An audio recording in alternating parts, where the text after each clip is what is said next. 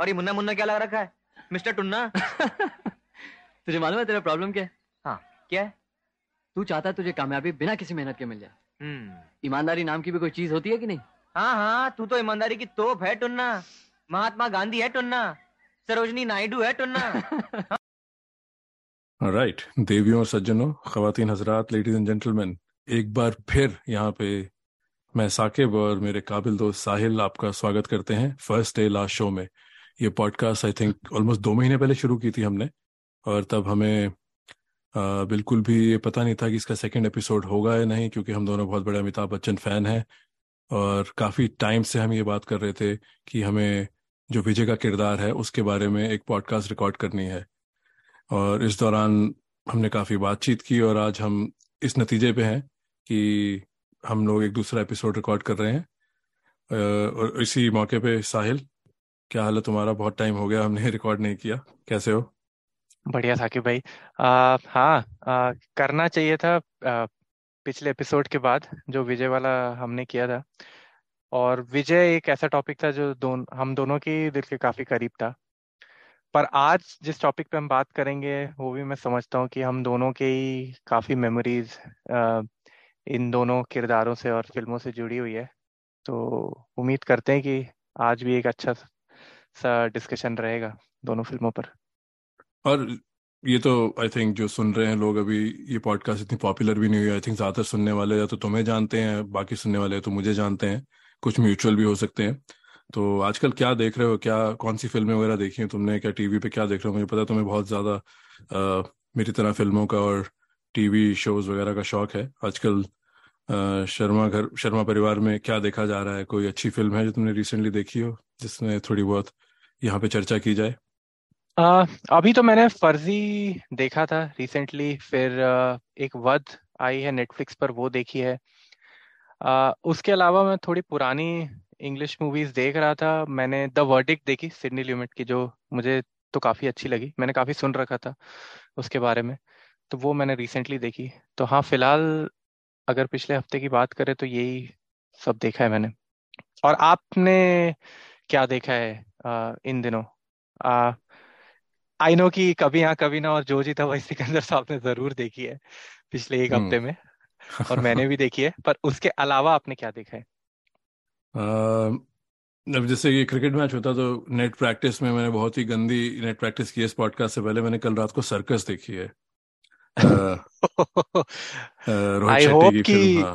हाँ कि हमें कि आप एक क्या कहते हैं कि आपका स्टेट ऑफ़ माइंड ठीक हो क्योंकि मैंने तो देखी नहीं है पर मैंने जो रिव्यूज़ सुने वो बिल्कुल भी अच्छे नहीं सुने हाँ। और ये मेरा दोगलापन है कि आदत सी बन गई कुछ देखना है तो कल रात को हाँ। कुछ था नहीं हमारे पास देखने को और ये कहना बहुत ही एक अजीब सी बात है क्योंकि इतने इतने एप्लीकेशंस और इतनी you know service apps subscribe की हुई हैं उसके बावजूद भी अ, मैं रिमोट कंट्रोल पकड़ के बैठ जाता हूँ शायद तुम भी यही करते हो तो मेरी वाइफ को इस चीज़ में काफ़ी क्या कहते हैं परेशानी होती है वो कहते हैं बस कुछ पिक करो या पहले डिसाइड कर लो ये ऐप से ब्राउज करना बंद करो. तो आई थिंक काफ़ी देर तक ब्राउज करने के बाद आई थिंक काफ़ी घरों की यही कहानी है हम्म। कि भाई जो ऐप कंट्रोल कर रहा है कर रही है आई थिंक लोग एक्सप्लोर करते हैं। तो फिर पता नहीं कैसे हम सर्कस पे पहुँच गए क्योंकि बहुत सी चीज़ें थी हमें नहीं देखनी थी। तो फिर हमने कहा चलो एक ऐसी चीज़ देखते हैं कि जिसकी हमें कोई एक्सपेक्टेशन ही नहीं है। और ये बहुत दोगलापन है मेरा क्योंकि मेरे एक व्हाट्सएप ग्रुप में शायद जो एक ही व्हाट्सएप ग्रुप है इसमें मैं एक्टिवली पार्टिसिपेट करता हूँ और कुछ लोग हैं वो सुनेंगे भी। तो एक ट्विटर थ्रेड था कल शाहरुख खान की फ़िल्मों पे best worst over rated under rated तो उसमें किसी ने कहा मैंने डॉन टू नहीं देखी है। तो मैंने उनको बोला कि डॉन टू ना देखिए इससे अच्छा डॉन या कभी हाँ कभी ना दोबारा देख लीजिए। और फिर मैंने ये एडवाइस देने के बाद मैंने सर्कस देखी तो I think I rest my case आपको वहाँ पे उनको आई थिंक आप दूसरा सर्कस भी उनको रिकमेंड कर सकते थे जो कि जो भी जो जो भी शाहरुख खान का ही है। आई थिंक हाँ वो ये वाली सर्कस से इवन दो लोग मुझे बोलेंगे कि तुमने सर्कस ये वाली रणवीर सिंह वाली देखी भी नहीं और तुम इतने जजमेंटल हो रहे हो बट मैं कह रहा हूँ कि वो वाला जो शाहरुख खान वाला सर्कस है वो तो डेफिनेटली वर्थ वॉचिंग है क्योंकि तो तुम्हारा अच्छा ये बहुत सकते अच्छी बात कही तो तुम्हारा नहीं देखने का क्या क्राइटेरिया है कि तुम किस क्रिटिक्स को या ट्विटर टाइमलाइन पे तुम्हारा अपनी रेटिंग क्या है? कि कोई क्रिटिक्स है इसको तुम फॉलो करते हो कि भाई उनका दिया हुआ फैसला अब सही है या फिर तुम बॉक्स ऑफ़िस से इन्फ्लुएंस होते हो तुम्हारा तुम्हारा गेम क्या है कि भाई कौन सी फ़िल्म देखनी है कौन सी नहीं देखनी? मुझे पता है कि तुम देखते हो तो हर चीज़ हो ज़्यादातर जो अच्छी है डिफरेंट लैंग्वेजेस की भी पर तुम रिजेक्ट तुम्हारा रिजेक्शन क्राइटेरिया क्या है? हाँ अब जैसे आपने कहा ना कि अब बिकॉज़ ओटीटी के आने के बाद अ, मैं बहुत चूजी हो गया हूँ क्योंकि एक जमाना था कि जब मैं हिंदी फ़िल्में तो खास करके अ, शायद सात आठ साल बीच में मैंने हर हिंदी फ़िल्म देखी होगी उस दौरान ये 2006 से लेके 2016 17 तक अगर 10 साल वो कहें। पर जब से ये ओटीटी आया तो तो मैं थोड़ा सा चूजी हो गया हूँ। और आपने जैसे कहा कि जो अदर लैंग्वेजेस की फ़िल्म आई है, जो आपको स्पेशली साउथ इंडियन सिनेमा देखने को मिलता है अब, पिछले तीन चार सालों में। And I am big Fahadh Faasil fan तो मैं समझता हूँ उसके बाद मैं बहुत चूजी हो गया तो अब हिंदी मूवीज़ का जो मेरा कंजम्पशन है वो बहुत कम हो गया unless it really really like excites me तो जैसे कि मैंने रिसेंट में बहुत सारी मूवीज़ नहीं भी देखी, मैं कुछ और कुछ देखी भी हैं जिनसे मैं एक्साइट हुआ और वो मुझे बिल्कुल पसंद नहीं आई, जिसमें से एक थी जो हमने बात ही करी, अनेक। तो मेरा तो व्यूइंग पैटर्न बिल्कुल चेंज हो चुका है क्योंकि मैं काफ़ी अब रीजनल सिनेमा और इवन लाइक जो वर्ल्ड सिनेमा है, उसमें भी बिकॉज़ ऑफ़ ओटीटी इतना कुछ है देखने के लिए कि अब आप मतलब जो एवरेज सिनेमा होता है या फिर जो हमारा जो लाइक बिलो एवरेज भी कह सकते हैं कुछ कुछ तो हिंदी सिनेमा में, वो तो बिल्कुल भी अब मैं नहीं देख पाता हूँ। पर इसी कड़ी को मैं जोड़ते हुए आपसे पूछूँगा कि मेरे साथ तो अक्सर ये बहुत होता है और ये मेरा नॉस्टैल्जिया है कि उसके कारण मैं ये करता हूँ कि मैं नाइन्टीज की फ़िल्में काफ़ी देखता हूँ और जो मेरे दौर की फ़िल्में हैं two thousand early two thousand की इवन जो खराब फ़िल्में भी हैं, जैसे कि हम कल ही एक बात कर रहे थे कुछ दोस्त तो हमने सारे नाइन्टीज के गाने हम सारे डिस्कस करने लगे और बहुत सारी फ़िल्में ऐसी थी जो कि मैं शायद अब, शायद आप फैमिली के साथ या थिएटर में नहीं जाएँगे देखने। लेकिन मेरे साथ, जो आपने कहा ना कि आप ब्राउज करते करते हैं, मेरे साथ बहुत बार ये होता है कि मैं ब्राउज करता हूँ और फिर मैं यूट्यूब पे चला जाता हूँ और फिर मैं गुलाम देखने लगता हूँ या फिर सरफरोश देखने लगता हूँ या कभी यहाँ कभी ना देख देख लेता हूँ, बाजीगर देख लेता हूँ। तो मेरे साथ तो ये बहुत होता है और ये बिल्कुल नॉस्टैल्जिया के कारण होता है। ये तो तब भी जो मैंने नाम लिया अच्छी फ़िल्म है कुछ कुछ बिलो एवरेज फ़िल्म भी होती हैं जो कि इतनी खराब होती है कि मैं पहुँच जाता हूँ देखने उनको। जैसे कि एक आप मुझे अच्छे लगने it's it's such a terrible film कि but I don't know it's so bad that I find it very good और uh, तो ये आपके साथ भी ऐसा होता है कि आप ब्राउज कर रहे हैं आप? आपको कुछ सब क्योंकि मेरे साथ होता है कि आपको समझ में नहीं आया और फिर आप एक अपने कंफर्ट जोन में जाके फिर एक पिक्चर उठाते हैं और फिर वो देख के सो जाते हैं।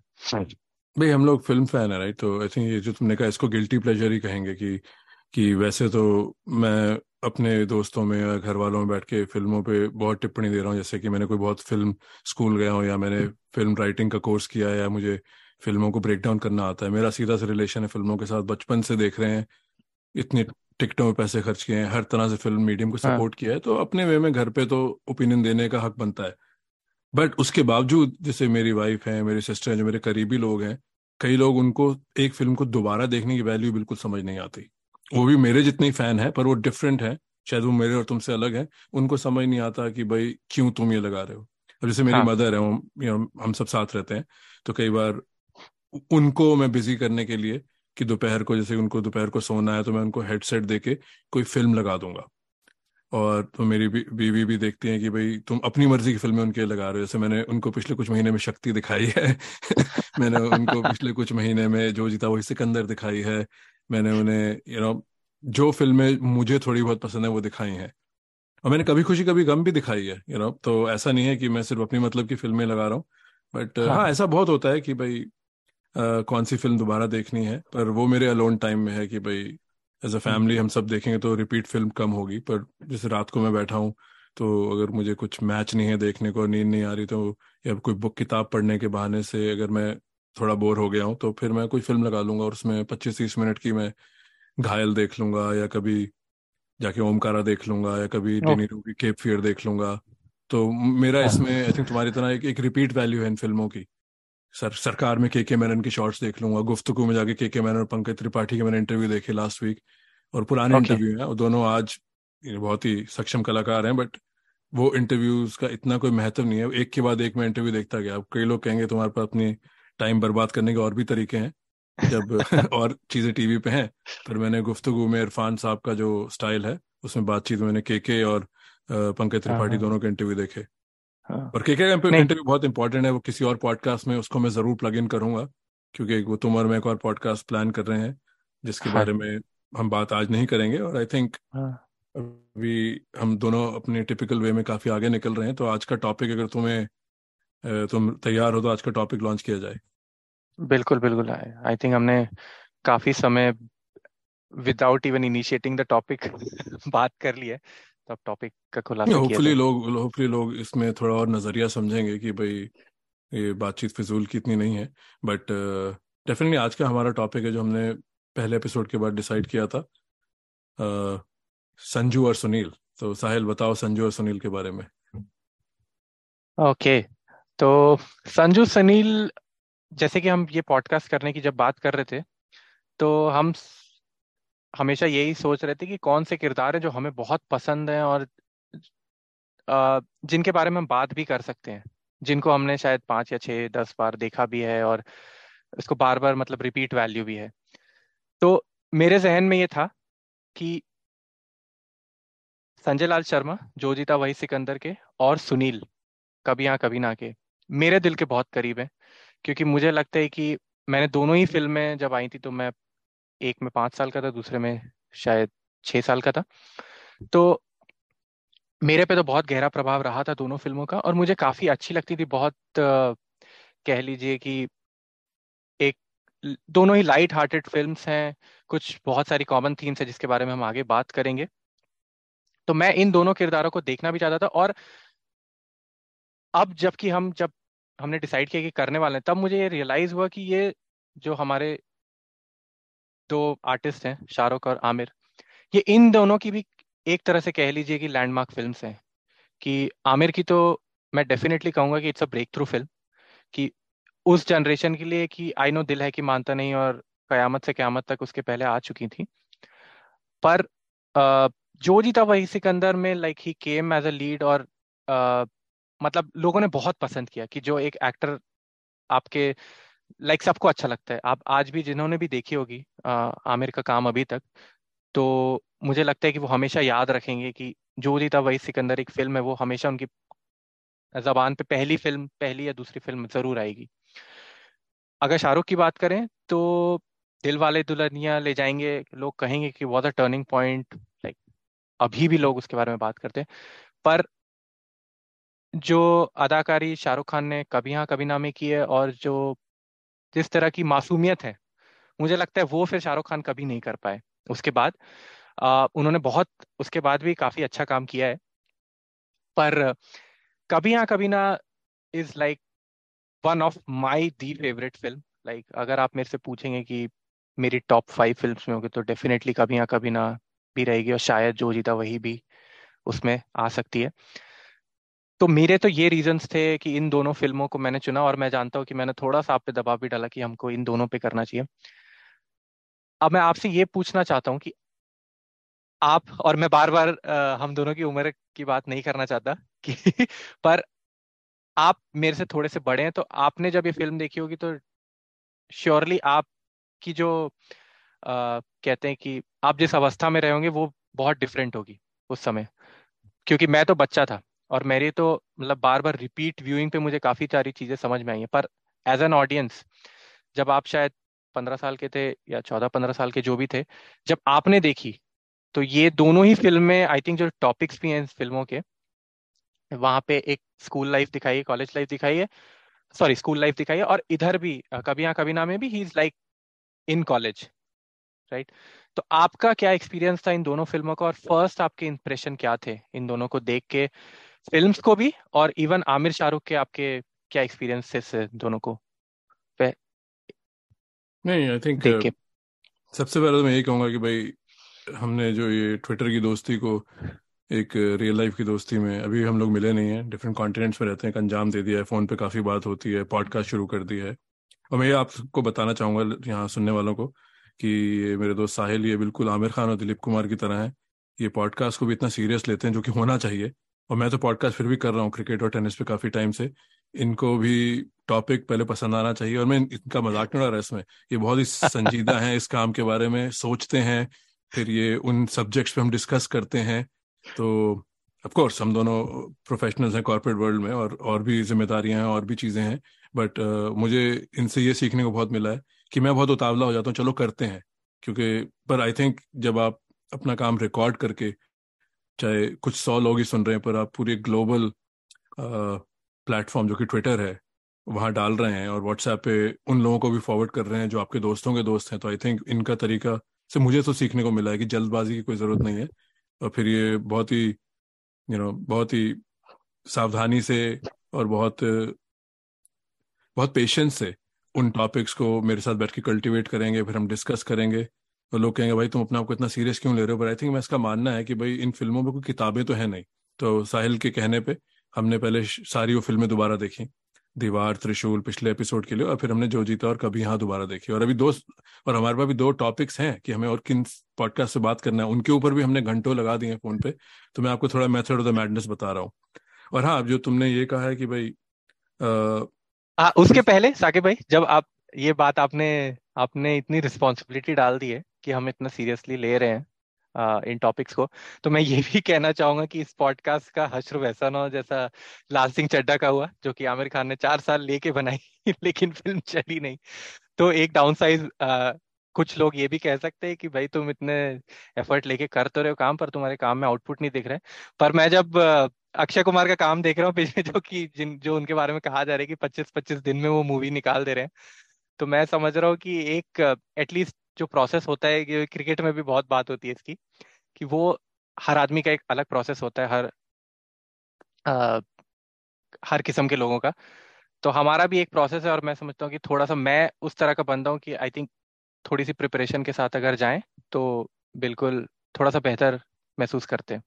हाँ, नहीं बिल्कुल अब आप आगे बोलिए। बिल्कुल तैयारी हाँ, के साथ लगता है कि एक तरह से कोई एग्ज़ाम नहीं है और ये लाइव शो नहीं हाँ, रिकॉर्डिंग का बटन मेरे हाथ में है एडिटिंग का भी कंट्रोल मेरे पास है हम कुछ भी यहाँ कह सकते हैं और बाद में उसको हटा सकते हैं। और साहिल हाँ, ये भी कहेंगे कि मुझे मैं इनको जानता हूँ एक एपिसोड के बाद खत्म रिकॉर्डिंग के बाद ये कहेंगे ये सही था वो सही था। तो ये बिल्कुल आई थिंक आप दिलीप कुमार की किताब उठा लीजिए जहाँ पे भी आप लोग हैं या आमिर खान के बारे में पढ़ी आई थिंक काफ़ी सिमिलैरिटीज हैं।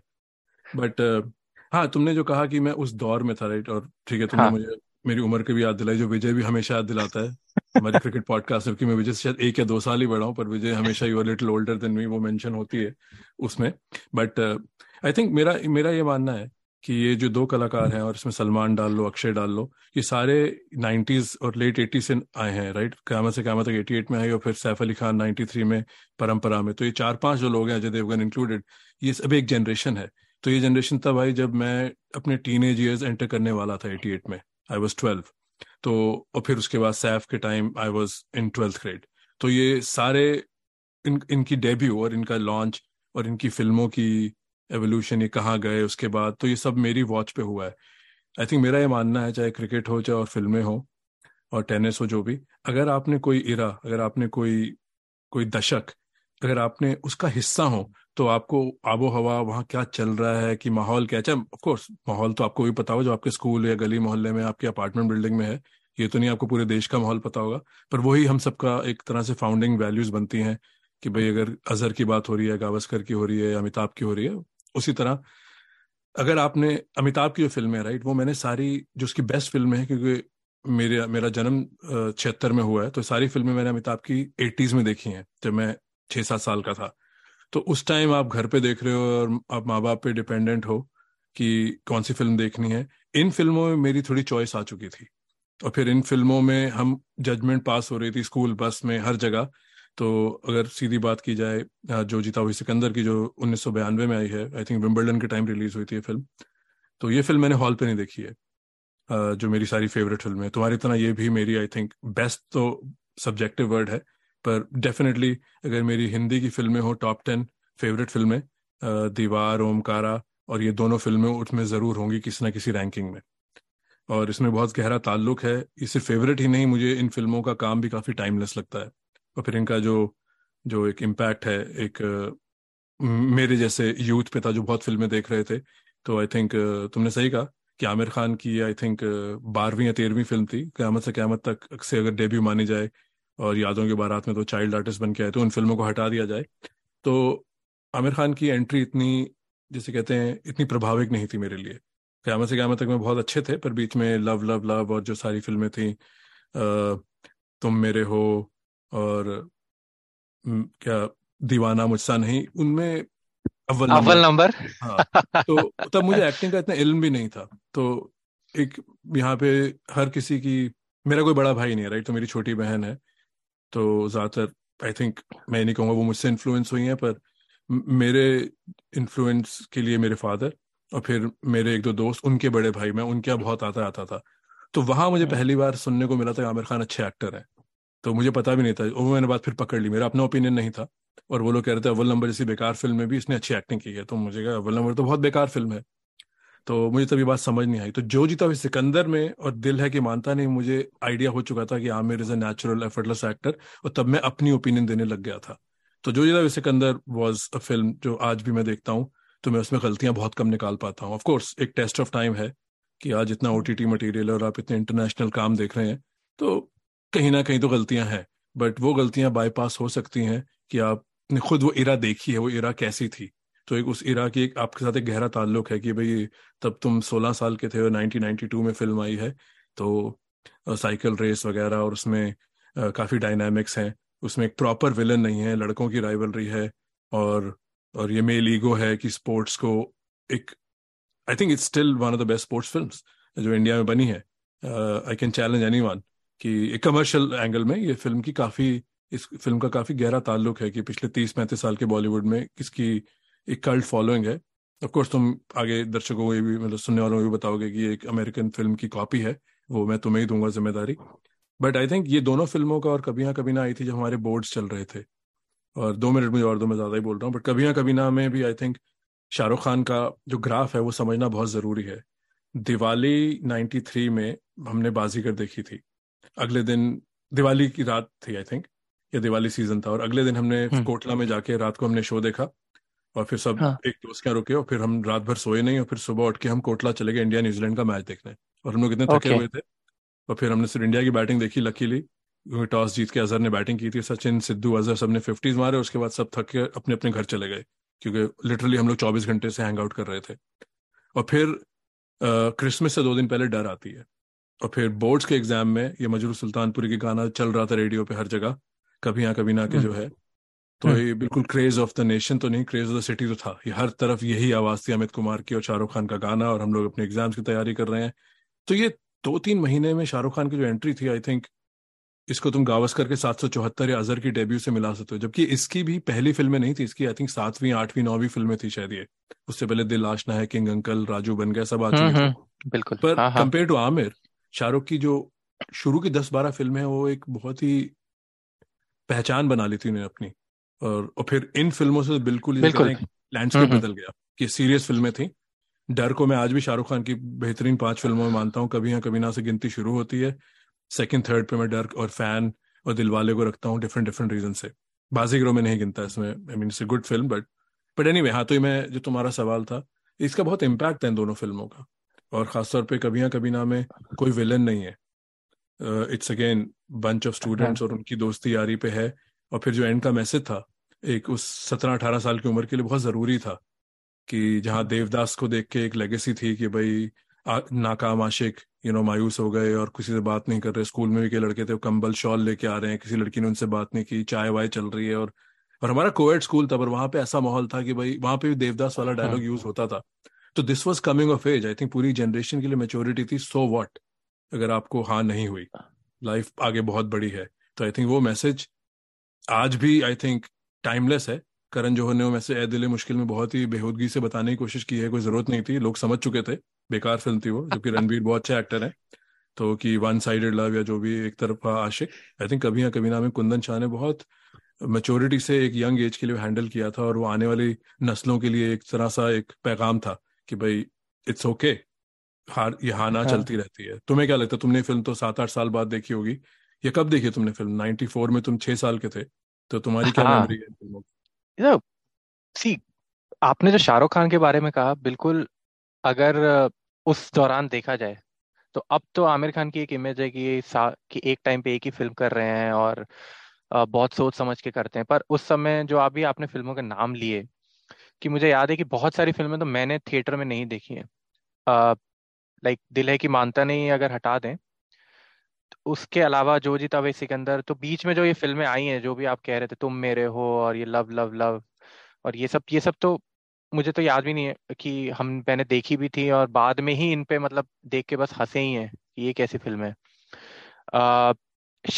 ऑन द अदर हैंड जो शाहरुख खान की एंट्री थी, क्योंकि मुझे याद है कि मेरे मम्मी पापा दोनों शाहरुख का कैरियर जो सीरियल के टाइम से है वो फॉलो कर रहे थे और वो हमेशा मुझे कह रहे थे कि यार ये लड़के में बात तो है कुछ। एंड आई गेस बहुत सारे लोगों ने नोटिस किया होगा कि शाहरुख खान को जब उन्होंने सर्कस में और आ, देखा और जो फौजी में देखा था।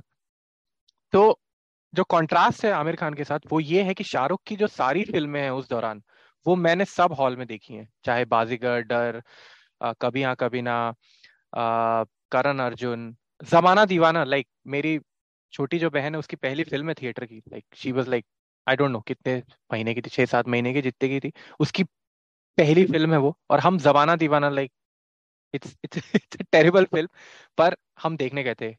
और उसके बाद भी नाइन्टीज में आई वुड से कि like he was the go to star कि शाहरुख खान की फ़िल्म आई है तो एटलीस्ट मेरे घर में तो हम चले ही जाते थे कि शाहरुख खान की फ़िल्म तो मिस नहीं करनी है। चाहे वो कैसी भी हो, चाहे त्रिमूर्ति भी हो, वो भी हम थिएटर में देखने जाते थे कि शाहरुख खान है उसमें।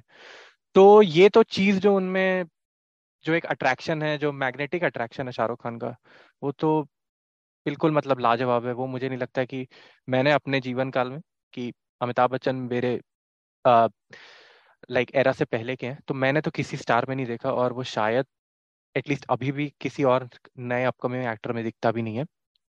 हाँ पर आमिर खान का ये था कि आ, जो जीता वही सिकंदर वॉज़ लाइक कि वो सात आठ जो खराब फ़िल्में की उसमें से अचानक से इतनी अच्छी फ़िल्म निकल के आई कि और फिर लोगों ने नोटिस किया। तो और कभी हाँ कभी ना की जो आप बात कर रहे थे कि जो हाँ और ना वाला है इस पे मैं अभी आ, इस पॉडकास्ट को करने के पहले आ, को रिकॉर्ड करने के पहले मैंने एक इंटरव्यू देखा दीपक तिजोरी का जिसमें वो कह रहे हैं कि ये दीपक तिजोरी ने इसकी एंडिंग चेंज करवाई थी और इसकी जो ओरिजिनल एंडिंग है वो बेसिकली सुनील और एना को uh, मिलवाने की थी कि वो साथ में like they they are with each other और मुझे लगता है कि अगर वो एंडिंग होती तो ये फ़िल्म बिल्कुल फ्लैट होती और ये मतलब इट वुडेंट हैव हिट और मतलब वो कनेक्ट नहीं करती ऑडियंस से। अगर कभी ना कभी ना की एंडिंग जो है कि जो उसमें दिखाया कि the hero doesn't get the girl और ये काफ़ी फ़िल्मों में होता था स्पेशली लव ट्रायंगल्स में ज़रूर होता था कि दो हीरो होते थे या फिर अगर दो हीरोइन है तो फिर वो एक को मिलती थी और फिर वो एक को नहीं आ, एक रह जाता था। और वो मर भी आता था कई बार एक। हाँ हाँ पर जैसे कि साजन में था राइट कि वो एक हीरो ने दे दी। इवन रंगीला मुझे याद आ रही है कि वहाँ पे जैकी श्रॉफ आ जाते हैं देने के लिए। पर यहाँ पे ऐसा था कि इट इज़ लाइक कि जो हीरो है he is letting go and he is a loser like he is not your typical hero of the Hindi film आप कह सकते हैं हाँ गाना वाना बजाना आता है he is a musician but overall वो पढ़ाई में खराब है लाइक उसको सब डांट रहे हैं। और इवन जो जीता वही सिकंदर में भी वही किरदार है जो संजू का, कि जो एक बहुत नोटिसेबल बात मुझे दोनों किरदारों की ये लगती है कि दोनों झूठ बोलते हैं। दोनों अपने लाइक जो चीज़ उनको पानी है उसको पाने के लिए वो झूठ बोलने को तैयार है। वहाँ पे संजय लाल शर्मा आ, तो मतलब धोखा भी दे रहा है अपने फादर और भाई को कि वहाँ पे जो उसको पैसे बैंक में जमा करने के लिए देते हैं तो वो जाके उससे हार खरीद लेता है। यहाँ पे शाहरुख खान लाइक दीपक तिजोरी और सुचित्रा दोनों को ही झूठ बोल रहे हैं ताकि वो उनके साथ आ जाए। तो ये सब चीज़ें तो ये जो सिमिलैरिटीज हैं कैरेक्टर की और और इस और फिर जिस तरह से इनका इवोल्यूशन होता है दोनों कैरेक्टर्स का। वो मुझे बड़ा लाइक like, इंटरेस्टिंग लगता है। आपका क्या कहना है इस बारे में कि आपको मतलब कौन सी स्ट्राइकिंग चीज़ है इन दोनों कैरेक्टर्स की जो बहुत पसंद आती है? आई थिंक सबसे पहले तो मैं कहना चाहूँगा कि अब पता नहीं तुम तुम्हारे पास काफ़ी मालूम है फ़िल्मों की हम जो जीता हुई सिकंदर को हम क्या किस जानरा में रखेंगे? कभी ना कभी ना में तो इवन दो लाइट फ़िल्म एक कुंदन शाह की छाप है। ऐसे लग रहा है कि उस फ़िल्म में नसीरुद्दीन शाह हैं पर ऐसी फ़िल्मों में नसीरुद्दीन शाह दीप्ति नवल फारूक शेख भी हो सकते थे। जो जीता वही सिकंदर मुझे लगता है मेन स्ट्रीम बॉलीवुड की फ़िल्म है। तो उस वे में ये दोनों में एक प्रॉपर विलन का ना होना और लड़कपन हाँ। जो डोमिनेट करता है पूरी स्टोरी को लड़के आपस में ईगो है लड़के झूठ बोल रहे हैं लड़के लड़ रहे हैं तो ये सब चीज़ें हो रही थी मेरी ज़िंदगी में उस वक्त। हाँ। आसपास लोग थे जो झूठी रिपोर्ट कार्ड लेके आ रहे थे। और झूठी रिपोर्ट कार्ड दो साल पहले मेरे एक दोस्त ने अपने घर में बनाई थी, क्योंकि तब उनके पास पुराना मैक कंप्यूटर होता था वो, जो पुराने और उस वक्त किसी घर में डेस्कटॉप या जो भी कहते थे उस चीज़ को होना बहुत बड़ी बात थी। तो वो अब हम दोनों टच में नहीं है और मैं किसी का नाम नहीं लूँगा, पर उन्होंने नाइन्थ में जब हम नाइनटीन नाइन्टी में थे, उन्होंने टाइप रिटन एप्लीकेशन स्कूल में दोस्तों ने लिखनी शुरू कर दी थी किसे हमारा आर्मी स्कूल था तो उसमें हमें ब्लैक शूज़ पहन के आने थे। तो पर उन हाँ। दिनों अगर किसी का रिश्तेदार बाहर से आया है तो नाइकी के और एडिडास और रीबॉक और न्यू बैलेंस के जूते बहुत और एंकल हाई जो बास्केटबॉल जूते हैं बहुत इन थे। तो वो एप्लीकेशन वो बंदा लिखता था। तो आई थिंक जो संजय लाल शर्मा कर रहा है और जो सुनील और गोगा कपूर वहाँ पे जो डॉन है जो उनकी रिपोर्ट कार्ड आ रही है ये चीज़ें कहीं ना कहीं सबके स्कूलों में हो रही थी। मैं हम इवन कहते जो हम- जीता सिकंदर में भी वो अ, हाँ शुरू में जाते हैं। शुरू में ही जाते हैं बिल्कुल। अपने या तो मार्कशीट को वो कर रहे हैं। एग्ज़ाम तो मैं ये भी कहूँगा हाँ। कि इन दोनों फ़िल्मों में एक हमारी जनरेशन के लिए डिपार्चर था। अभी तक हम अमिताभ और को देखते आ रहे थे और सनी देओल और जैकी श्रॉफ वगैरह की भी एंट्री हो गई थी। संजय नाम में आई थिंक वो एक और एटीज की काफ़ी इम्पैक्टफुल फ़िल्म है यूथ के लिए। बट हाँ। ओवरऑल अभी तक जो सारे कैरेक्टर थे अमिताभ बच्चन के एक्सटेंशन के थे कि एंग्री यंग मैन को डिफरेंट डिफरेंट भूमिका में दिखाया जा रहा है। क्योंकि सनी अनिल संजय और जैकी ने हाँ। मेन स्ट्रीम हॉलीवुड में अमिताभ का जैसे कहते हैं ना अमिताभ की टॉर्च आगे लेके वो दौड़ रहे थे और अमिताभ भी एक्टिव थे तो ये जो दो किरदार हैं सुनील और सॉरी संजय और सुनील क्योंकि इस ऑर्डर में आए हैं ये एक हाँ। बिल्कुल ही एक नया एक एक नई हिंदी फ़िल्मों की एंट्री थी कि भाई अब ऐसे लोग हीरो हैं जो आजकल का नौजवान कॉलेज का स्कूल का उनसे रिलेट कर रहा है ना ये हाँ। पच्चीस लोगों को मार रहे हैं ना किसी ने इनके हाथ पे लिखा है ना इनके पास कोई बैगेज है ना कोई डैडी इश्यूज़ हैं और बस हाँ दोनों को अपने फादर से दोनों नालायक से लड़के हैं कि माँ बाप की एक्सपेक्टेशन पे नहीं उतर रहे। उधर तो माँ भी नहीं है, सिर्फ़ सिंगल डैड है कुलभूषण कर बंदा तो आई थिंक वहाँ पे एक रिलेटिबिलिटी थी। मैंने कभी ऐसा तो नहीं कहा मेरी कहानी, क्योंकि मेरी लाइफ बहुत ही सिंपल रही है। मैं ऐसी चीज़ों में कभी मेरा, मेरी, ये नहीं कि मैं कोई बहुत अच्छा स्टूडेंट था, पर मेरे आसपास लोग थे जो चीज़ें कर रहे थे। तो ये रिलेटेबिलिटी थी कि भाई ये हमारी जनरेशन की कहानी है। तो आई थिंक वो एक इम्पैक्ट है जो आई थिंक एक तरह से टाइमलेस रहता है, शायद उसमें एक बायस है कि आज भी मैं इन दोनों फ़िल्मों ओके तो मैं ये भी कहूँगा कि जब तुमने मुझे बताया तुम्हारी ये दोनों फेवरेट फ़िल्में हैं मोर देन जो जीता और दीवार, कभी हाँ कभी ना मेरा एक ऐसा यार्ड स्टिक है कि जिन लोगों से मैं लाइफ में मिला हूँ, जिनको हिंदी फ़िल्में पसंद है, अगर उन, और ज़्यादातर एक वो डायरेक्ट रिलेशन है, अगर उनकी चॉइस मेरे हिसाब से अच्छी है फ़िल्मों में तो उनकी फ़िल्म कभी ना कभी ना ज़रूर होती है या होनी चाहिए।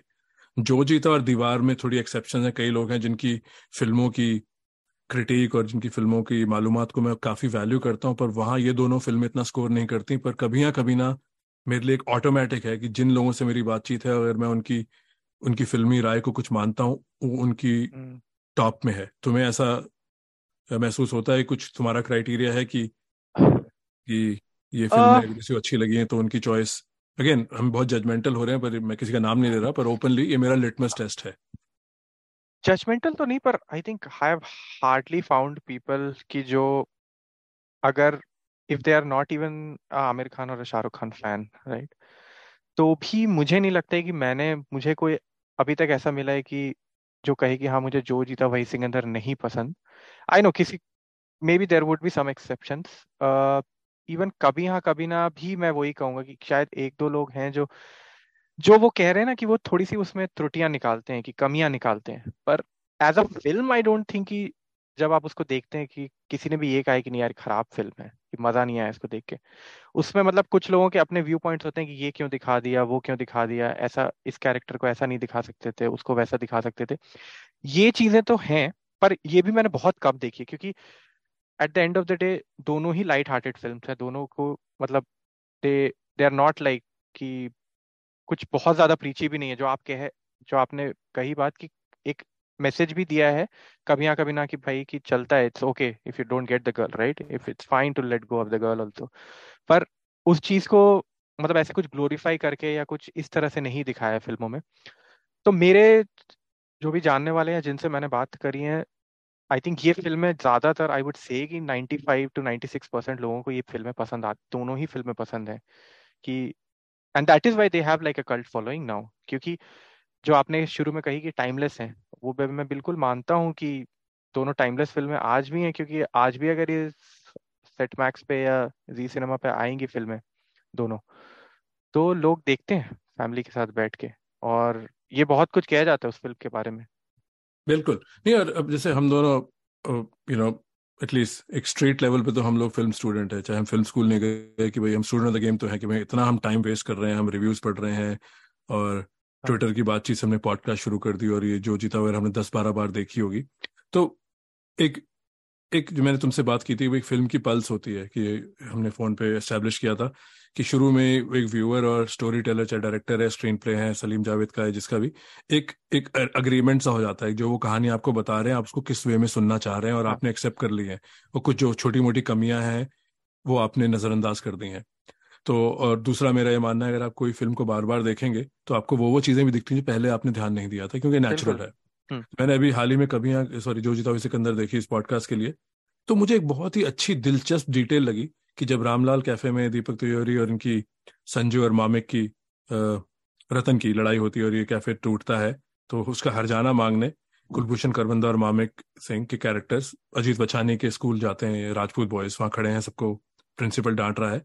और उस दौरान में जब ये अजीत बचानी खड़े होकर इनको कहते हैं, मैं तुम्हें एक्सपेल एक्सपेल कर दूँगा स्कूल से, अगर ऐसी कभी घटिया हरकत की तो पीछे एक ऑनर्स बोर्ड है उस पर लिखा तो ऑनर्स बोर्ड है बट उसमें ये लग रहा है तो वो तो स्पोर्ट्समैन ऑफ़ द ईयर है वो या फिर साइकिल रेस या sports champion of the year है तो मुझे उसमें हाँ. डिटेल बहुत अच्छी लगी कि दिखाया है कि बहत्तर पिछहत्तर छिहत्तर फिर सेवेंटी नाइन कि हर साल राजपूत नहीं जीता तो मैं इस चीज़ पे तो कायल हूँ कि जब इतना डिटेल पे ध्यान दिया गया है कि ऐसा कई फ़िल्मों होता है कि पच्चीस साल से ही जीत रहे हैं दिखाया है कि उन्होंने हाँ, हाँ। स्कूल में डोमिनेट किया है वहाँ दूसरा स्कूल है लॉरेंस या दो भी और अच्छे स्कूल हैं तो उन तो वो मुझे ये चीज़ें लोग कहेंगे तुम खाल में बाल यू नो बाल की खाल निकाल रहे हो पर मुझे इन चीज़ों का बहुत अच्छा है कि भाई जैसे आमिर खान के बारे में कहा जाता है मंसूर खान जिसने भी इस पे ध्यान दिया होगा। मुझे ये डिटेल बहुत पसंद आई। छोटा सा नगेट है हाँ। पर क्योंकि हम सब स्पोर्ट्स फ़ैन भी हैं राइट? कि तुम विम्बलडन ऑनर बोर्ड देखते हो या क्रिकेट में देखते हो तो मुझे ये बहुत ही एक रियलिज्म लगा उस फ़िल्म का जो कि बहुत नजरअंदाज डिटेल है बट किसी ना किसी ने आई थिंक इस पर ध्यान दिया है। तो आई थिंक ऐसी चीज़ें इन दोनों फ़िल्मों में बहुत है और आई नो तुम रियलिज्म और आइडियलिज्म की काफ़ी एस्ट्यूट ऑब्जर्वेशन है तुम्हारे पास पिछली एपिसोड में भी। इस एपिसोड में भी तुम्हारा एक है तो जो बहुत ही शानदार ऑब्जर्वेशन है तो उसके बारे में आई थिंक यहाँ लिसनर से शेयर करो अपनी व्यूज़ हाँ नहीं, उसके पहले एक और चीज़ है जो मुझे इस इन दोनों फ़िल्मों के बारे में ये कहना है कि जो इनसे पहले की फ़िल्में थी, जो भी लाइक टीनेजर्स के ऊपर जो फ़िल्में थी ना, वो बहुत ज़्यादा नहीं बनती थी बॉलीवुड और अगर बनती भी थी तो वो दिखाते थे, जैसे कि मुझे एक अर्जुन याद आ रही है, सनी देओल की, जहाँ पे वो नाराज़ हैं, सिस्टम से उस तरह की फ़िल्में होती थी। तो जो आपको नॉर्मल जो स्कूल गोइंग या कॉलेज गोइंग टीनेजर्स होते हैं, राइट, जो मिडिल क्लास टीनेजर्स हैं, उनके बारे में ज़्यादा फ़िल्में थी नहीं, मुझे लगता है। मुझे एक फ़िल्म याद आ रही है, मेरे अपने वो विनोद खन्ना, शत्रुघ्न सिन्हा की। उसमें भी ये था कि वो जॉबलेस यूथ हैं और वो आपस में गैंग वॉर ये सब छोटा मोटा वो गुंडागर्दी कर रहे हैं। लेकिन इस तरह के जो डायनेमिक्स हैं कि जो आप कॉलेज में हैं and you are chasing a girl और उसके बाद स्पोर्ट्स में जो आपकी राइवलरी है किसी के साथ, फिर वहाँ पे म्यूज़िक में आप जो बैंड्स बना रहे वो मुझे लगता है वो सारे डायनामिक्स इन दोनों फ़िल्मों में हैं, जो कि उस जमाने के टीनेजर्स के लिए भी काफ़ी नई चीज़ रही होगी।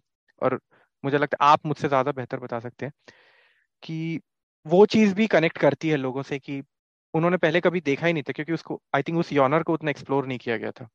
नहीं, बिल्कुल आई थिंक यही मैंने अभी उसमें शायद कहनी भी चाहिए थी वाली बात कि भाई जो विजय के कैरेक्टर थे, जिससे बाकी विकी जो कैरेक्टर संजय दत्त का नाम में, कि वो कानून को अपने हाथ में ले लेंगे और फिर एंड में it's a point of no return या तो मारे जाएँगे, या जेल जाएँगे, या जो भी है।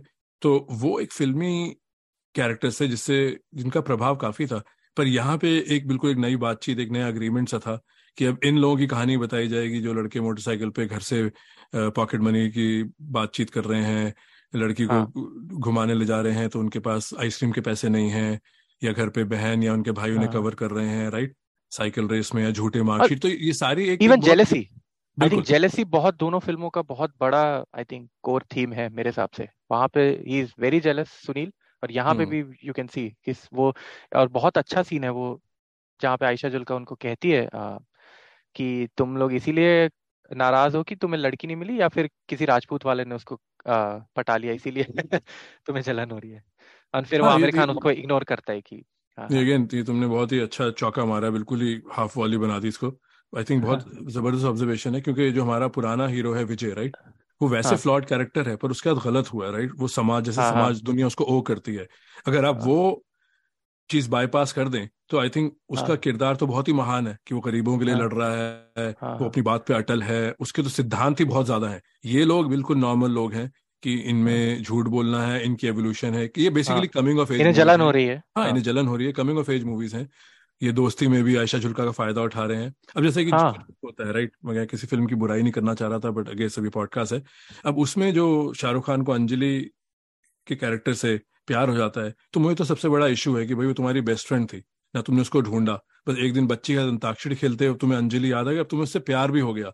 यहाँ पे जो प्यार और दोस्ती का जो एक, एक बैलेंस है वो संजय लाल को समझ आता है कि वो उस दोस्त का फ़ायदा उठा रहा है ना चाहते हुए भी। उसका भाई बोलता है कि भाई तू उसका फ़ायदा उठा रहा है वो तो ये चाहती हाँ है हाँ। बिल्कुल। तो वो जो एक एवोल्यूशन है जब उसका लोएस्ट पॉइंट है बाप और भाई से लड़के वो घर के बाहर आता है और फिर अंजलि ही उसको सपोर्ट करती है फिर भाई के एक्सीडेंट में साइकिल ट्रेनिंग में तो वो बिना कहे डायरेक्टर ने आपको बता दिया कि ये एक तो कमिंग ऑफ़ एज है और इस, इस बंदे को वो चीज़ दिख रही है जो पहले दिख नहीं रही थी। इसको एहसास हुआ है। कुछ कुछ हाँ। होता है मैं तो मुझे समझ नहीं आता करण जौहर की दुनिया क्या है कि वो किस तरह की कहानियाँ बताना चाहते हैं और वो पिक्चरें चली भी हैं। उसमें काजोल ने हाँ। बहुत ज़बरदस्त काम किया है पर मुझे वो फ्रेंडशिप और जो लव की इक्वेशन है आई डोंट नो उस पे भी अलग एक एपिसोड किया जाता है उसमें वो बिल्कुल कन्विंसिंग पावर नहीं है। क्योंकि उसमें हाँ। फिर शाहरुख का कैरेक्टर फ्लॉड है कि भाई आप पहले तो अंजलि को भूल गए और अपनी शादी भी कर ली, और अब आपको अचानक उसकी याद आई तो आपको अचानक उसकी याद एज अ फ्रेंड आनी चाहिए, क्योंकि आपको तो एहसास था ही नहीं कि आपकी तरफ़ से ये इमोशन है।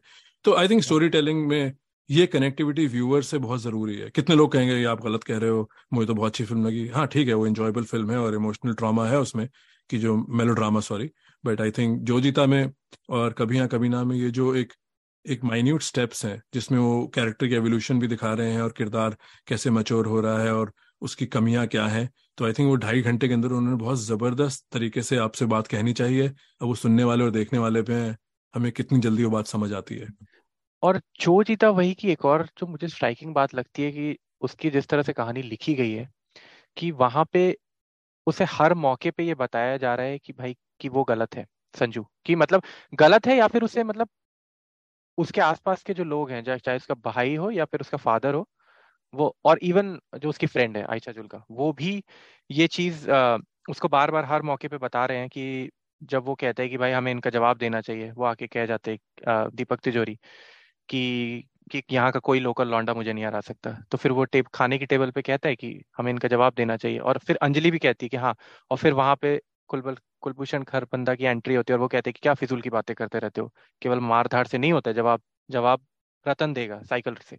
ऐसे ही फिर आगे भी हर जगह मुझे लगता है कि जब वो देविका को कॉन्फ्रंट करता है तो वहाँ पे भी उसका भाई आता है और कहता है कि देख ये झगड़ा बहुत आगे जाएगा।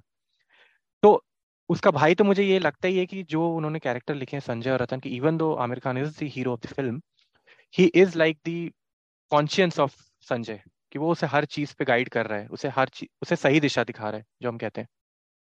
और ये हाँ और ये चीज़ मुझे काफ़ी अच्छी लगती है उस फ़िल्म की जो और इसी से मैं आगे एक और चीज़ आपको आ, कहना चाह रहा था कि जो सिबलिंग रिलेशनशिप है दोनों फ़िल्म का जो जीता वही सिकंदर में तो काफ़ी प्रोमिनेंट है और आई थिंक पूरी फ़िल्म ही अ, दोनों भाइयों की ही कह सकते हैं एक तरह से कहानी है।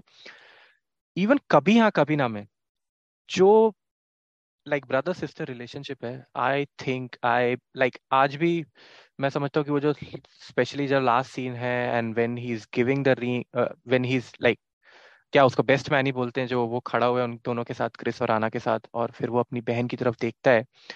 आई uh, थिंक मैं तो आज भी उस सीन का फ़ैन हूँ और आज भी मैं आँख में आँसू आ जाते हैं। और जिस तरह से यहाँ पे तारीफ़ करने की सादिया सिद्दीकी की कि उन्होंने वो जो एक सीन में वो कहा है कि वो पूरे चर्च में जो बैठी है उस सेलिब्रेशन में उस शादी में और वो ही एक बंदी है वहाँ पे जो समझ रही है कि सुरील कैसा फील कर रहा है and she is very sad at that moment कि ये गलत हो रहा है ये चीज़ कि ये भले बाहर से दिखा रहा है खुश है लेकिन ये खुश नहीं है और वो भी रो रही है आस और uh, मुझे लगता है ये sibling relationship is also a very powerful theme in both these film जो आई थिंक इसको कल्ट बनाती है दोनों फ़िल्मों को क्योंकि जो भाई और भाई बहनों का रिश्ता और जिस तरह का मतलब इसमें एक्सप्लोर किया है वो अभी तो मुझे नहीं याद आ रहा कि इस तरह से अगर और फ़िल्मों में एक्सप्लोर किया है जहाँ पे उन्होंने बहुत ही मतलब जो कड़ा रिश्ता देखा है स्पेशली कभी यहाँ कभी ना में जहाँ पे सादिया सिद्दीकी की आई थिंक दो या तीन सीन्स होंगे बट जहाँ जहाँ भी वो आती है यू you नो know कि उसकी बहन को पता है कि उसका भाई कैसा है। एंड एज अ ब्रदर कि मेरी भी एक छोटी बहन है आई नो कि भले कि आप सारी बातें नहीं डिस्कस करते हैं अपनी बहन से आ, या अपने सिबलिंग से बट उन्हें अंदर पता होता है कि ये किस तरह का इंसान है, इसे किस तरह की चीज़ें पसंद है और ये किस तरह के इमोशन से गुजर रहा है। तो वो मुझे बहुत पावरफुल लगता है दोनों फ़िल्मों का। आपको क्या लगता है? बिकॉज़ आई आई नो कि आपने पहले ये बात कही थी कि आपने अपनी बहन के साथ भी ये डिस्कस किया है। तो आपको क्या लगता है इन दोनों फ़िल्मों में जो सिबलिंग रिलेशनशिप दिखाया गया नहीं, मैं आई थिंक तुमसे बेहतर नहीं कह पाऊँगा तुमने आई थिंक ये बात को बिल्कुल अच्छी गहराई और बहुत गहरी बात कह दी है कि, और आई थिंक ये दोनों कहानियों की यही खूबी है कि बहुत कम कैरेक्टर्स किरदारों को लेके ये दोनों फ़िल्में ऑपरेट करती हैं और उसमें चाहे तुमने कहा भी साथी सिद्दीकी हो या इसमें मामिक हो उनके कितने भी सीन हैं ज़्यादा कम पर उनके सीन इम्पैक्ट हैं वो कहानी को आगे लेके जाते हैं और कहानी को समझाते हैं हाँ। कि जो सादी सिद्दीकी और शाहरुख खान के जो सीन हैं कभी यहाँ कभी नाम है शुरू में जब वो ख्वाब देख रहे हैं उनका दिन शुरू होता है और किताबों में हाँ. आना हिस्ट्री में आना तो आई थिंक वो वो जैसे तुमने कहा एक तो वो ऑडियंस को बताया गया कि आना कौन है पर ऑडियंस को ये बताया गया कि बहन उन्हें आ, कितना समझती हैं कितना जानती हैं और ज़रूरी नहीं है कि हर बात उन्होंने शेयर की है। आई थिंक वो तुम्हारे हाँ. लफ्ज में चुरा रहा हूँ। आई थिंक हाँ तो मैं इसमें कुछ ज़्यादा नहीं ऐड कर पाऊँगा। तुमने बिल्कुल एक एक पल्स पकड़ी है दोनों कहानियों हाँ, की। और अगर जो जीता की भी बात करें तो उसमें भी आप देखिए कि आई थिंक उसका जो चेंज आता है उसकी लाइफ में it's because of his brother कि उसका एक्सीडेंट हो गया, क्योंकि कहीं ना कहीं वो अकड़ में रहता है कि कि हाँ भाई मैं तेरे से ज़्यादा जानता हूँ और तू मुझे मत समझा। लेकिन when he is in hospital he realises की दैट कि उसकी लाइफ उसका भाई है है ना? और उसके बाद भी जब उसे वो लगता है, उसे पता चलता है कि कि शेखर मल्होत्रा और उसके दोस्तों ने उसे गिराया था वहाँ पहाड़ से तो वो कहते हैं कि अब मैं छोड़ूँगा नहीं उन्हें। और फिर वहाँ पे अगेन वो जो मैंने पहले कहे था कि वो कॉन्शियस है उसका, और वो फिर वो कहते हैं कि देख, मैंने जब मैं जब ठीक हुआ तो मुझे रियलाइज़ हुआ कि तू बदल चुका था, कि like you are a change person और अगर तू चाहता है मेरे लिए कुछ करना तो तू ये रेस कर।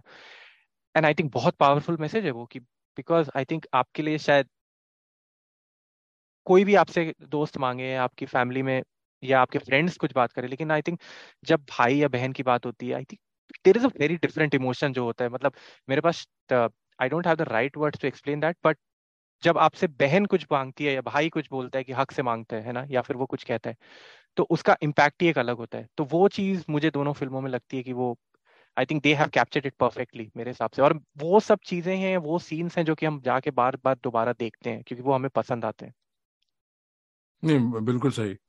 तो इसी हाँ. बात को आगे बढ़ाते हैं। तो हाँ. दीपक तिजोरी राइट जो दोनों फ़िल्मों में है तो आई थिंक वहाँ भी एक आई एम श्योर कि भाई वो स्टार नहीं बन पाया उनका तुमने कहा एक इंटरव्यू भी आया और ये फ़िल्मों में वो मेहनत कर रहे थे और आसपास और काफ़ी फ़िल्मों में थे चाहे वो सड़क हो चाहे दिल है कि मानता नहीं में कैमे हो आशिकी हो तो वो थे इस दौर में एक, हाँ, एक खिलाड़ी। एक, हाँ खिलाड़ी एक हर किसी हाँ, सलमान को छोड़ के उन्होंने आई थिंक इन सबके साथ काफ़ी प्रोमिनेंट रोल किए हैं। तो अभी यहाँ पे जो उनके दो किरदार हैं पहले मैं जोजिता में आ, शेखर मल्होत्रा की बात करूँगा। नेसेसरीली हाँ। आप उसको विलन का टैग भी नहीं दे सकते क्योंकि जो बचकानी हरकतें संजय कर रहा है वही शेखर कर रहा है और, और संजय हाँ. की जो इनोसेंस है या मक्कारी है झूठ बोलना है वो दीपक शेखर से भी एक दो कदम आगे है। अब जो दीपक और मामिक की जो लड़ाई होती है वो एक्सीडेंट है पर हाँ उसके बाद वो ओन अप नहीं करते कि उन्होंने धक्का दे दिया जो कि काफ़ी उस उम्र के लोग करेंगे ये। हाँ। तो आप उनको पूरी तरह से विलन भी नहीं कह सकते। आई थिंक ये एक फ़िल्म की कामयाबी है कि जो एक विलन का डिपार्चर था आई थिंक वो दोनों फ़िल्मों से शुरू हुआ है और क्रिस तो बिल्कुल ही आप उसको विलन कह नहीं सकते। वहाँ तो आप कहोगे कि जो फ्लॉड कैरेक्टर वो सुनील ही है चाहे वो टीनेजर्स हैं। हाँ. पर सुनील का ही झूठ बोलने की आदत और कैरेक्टर असैसिनेशन दूसरों का कहानियाँ सुनाना अपनी बात मनवाने के लिए जो खुद को पाना हासिल करना है। तो आई थिंक इन दोनों फ़िल्मों में एक ये भी बहुत आ, गहरी बात थी जो ट्रेंड सेटर था कि दोनों फ़िल्मों में एक, एक अब विलन का डिपार्चर था जो कि आने वाली फ़िल्मों में ट्रेंड बन गया कि कहानी है और कहानी सबसे बड़ा किरदार है उसमें जो कैरेक्टर है आपको किसी को गिराने की ज़रूरत नहीं है किसी को उठाने के लिए तो आई थिंक ये हाँ. मेरे लिए बहुत दिलचस्प बात थी। अब देखा जाए हाइंड में तब शायद ये बात का अंदाज़ा भी नहीं हुआ था कि ये दोनों फ़िल्मों ने और दोनों फ़िल्मों में ऑलमोस्ट अट्ठारह उन्नीस महीने का गैप है।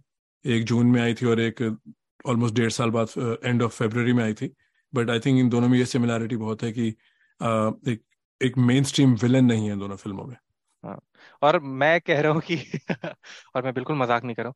ये आप ये भी कह सकते हैं कि कि ये फ़िल्में चलती है बिकॉज़ दीपक तिजोरी इसकी कॉमन थीम है दोनों फ़िल्मों की। शायद हम पॉडकास्ट बना रहे हैं आमिर और शाहरुख तो अलग अलग है किरदार लेकिन दीपक तिजोरी जो इस दोनों हमारे एपिसोड को जोड़ के रखते हैं he is the common theme for us doing this episode but आपने जो ये बात कही बिल्कुल सही कही कि इसमें कोई आपका जो आ, कहते हैं ट्रेडिशनल विलन नहीं है दोनों फ़िल्मों में।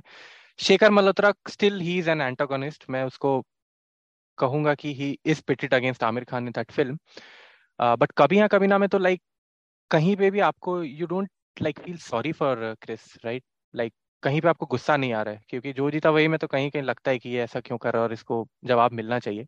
हाँ और जब वो क्रिस रतन को हॉस्पिटल हाँ में वार्निंग भी देता है तो वो तो आई थिंक एक राइट हाँ।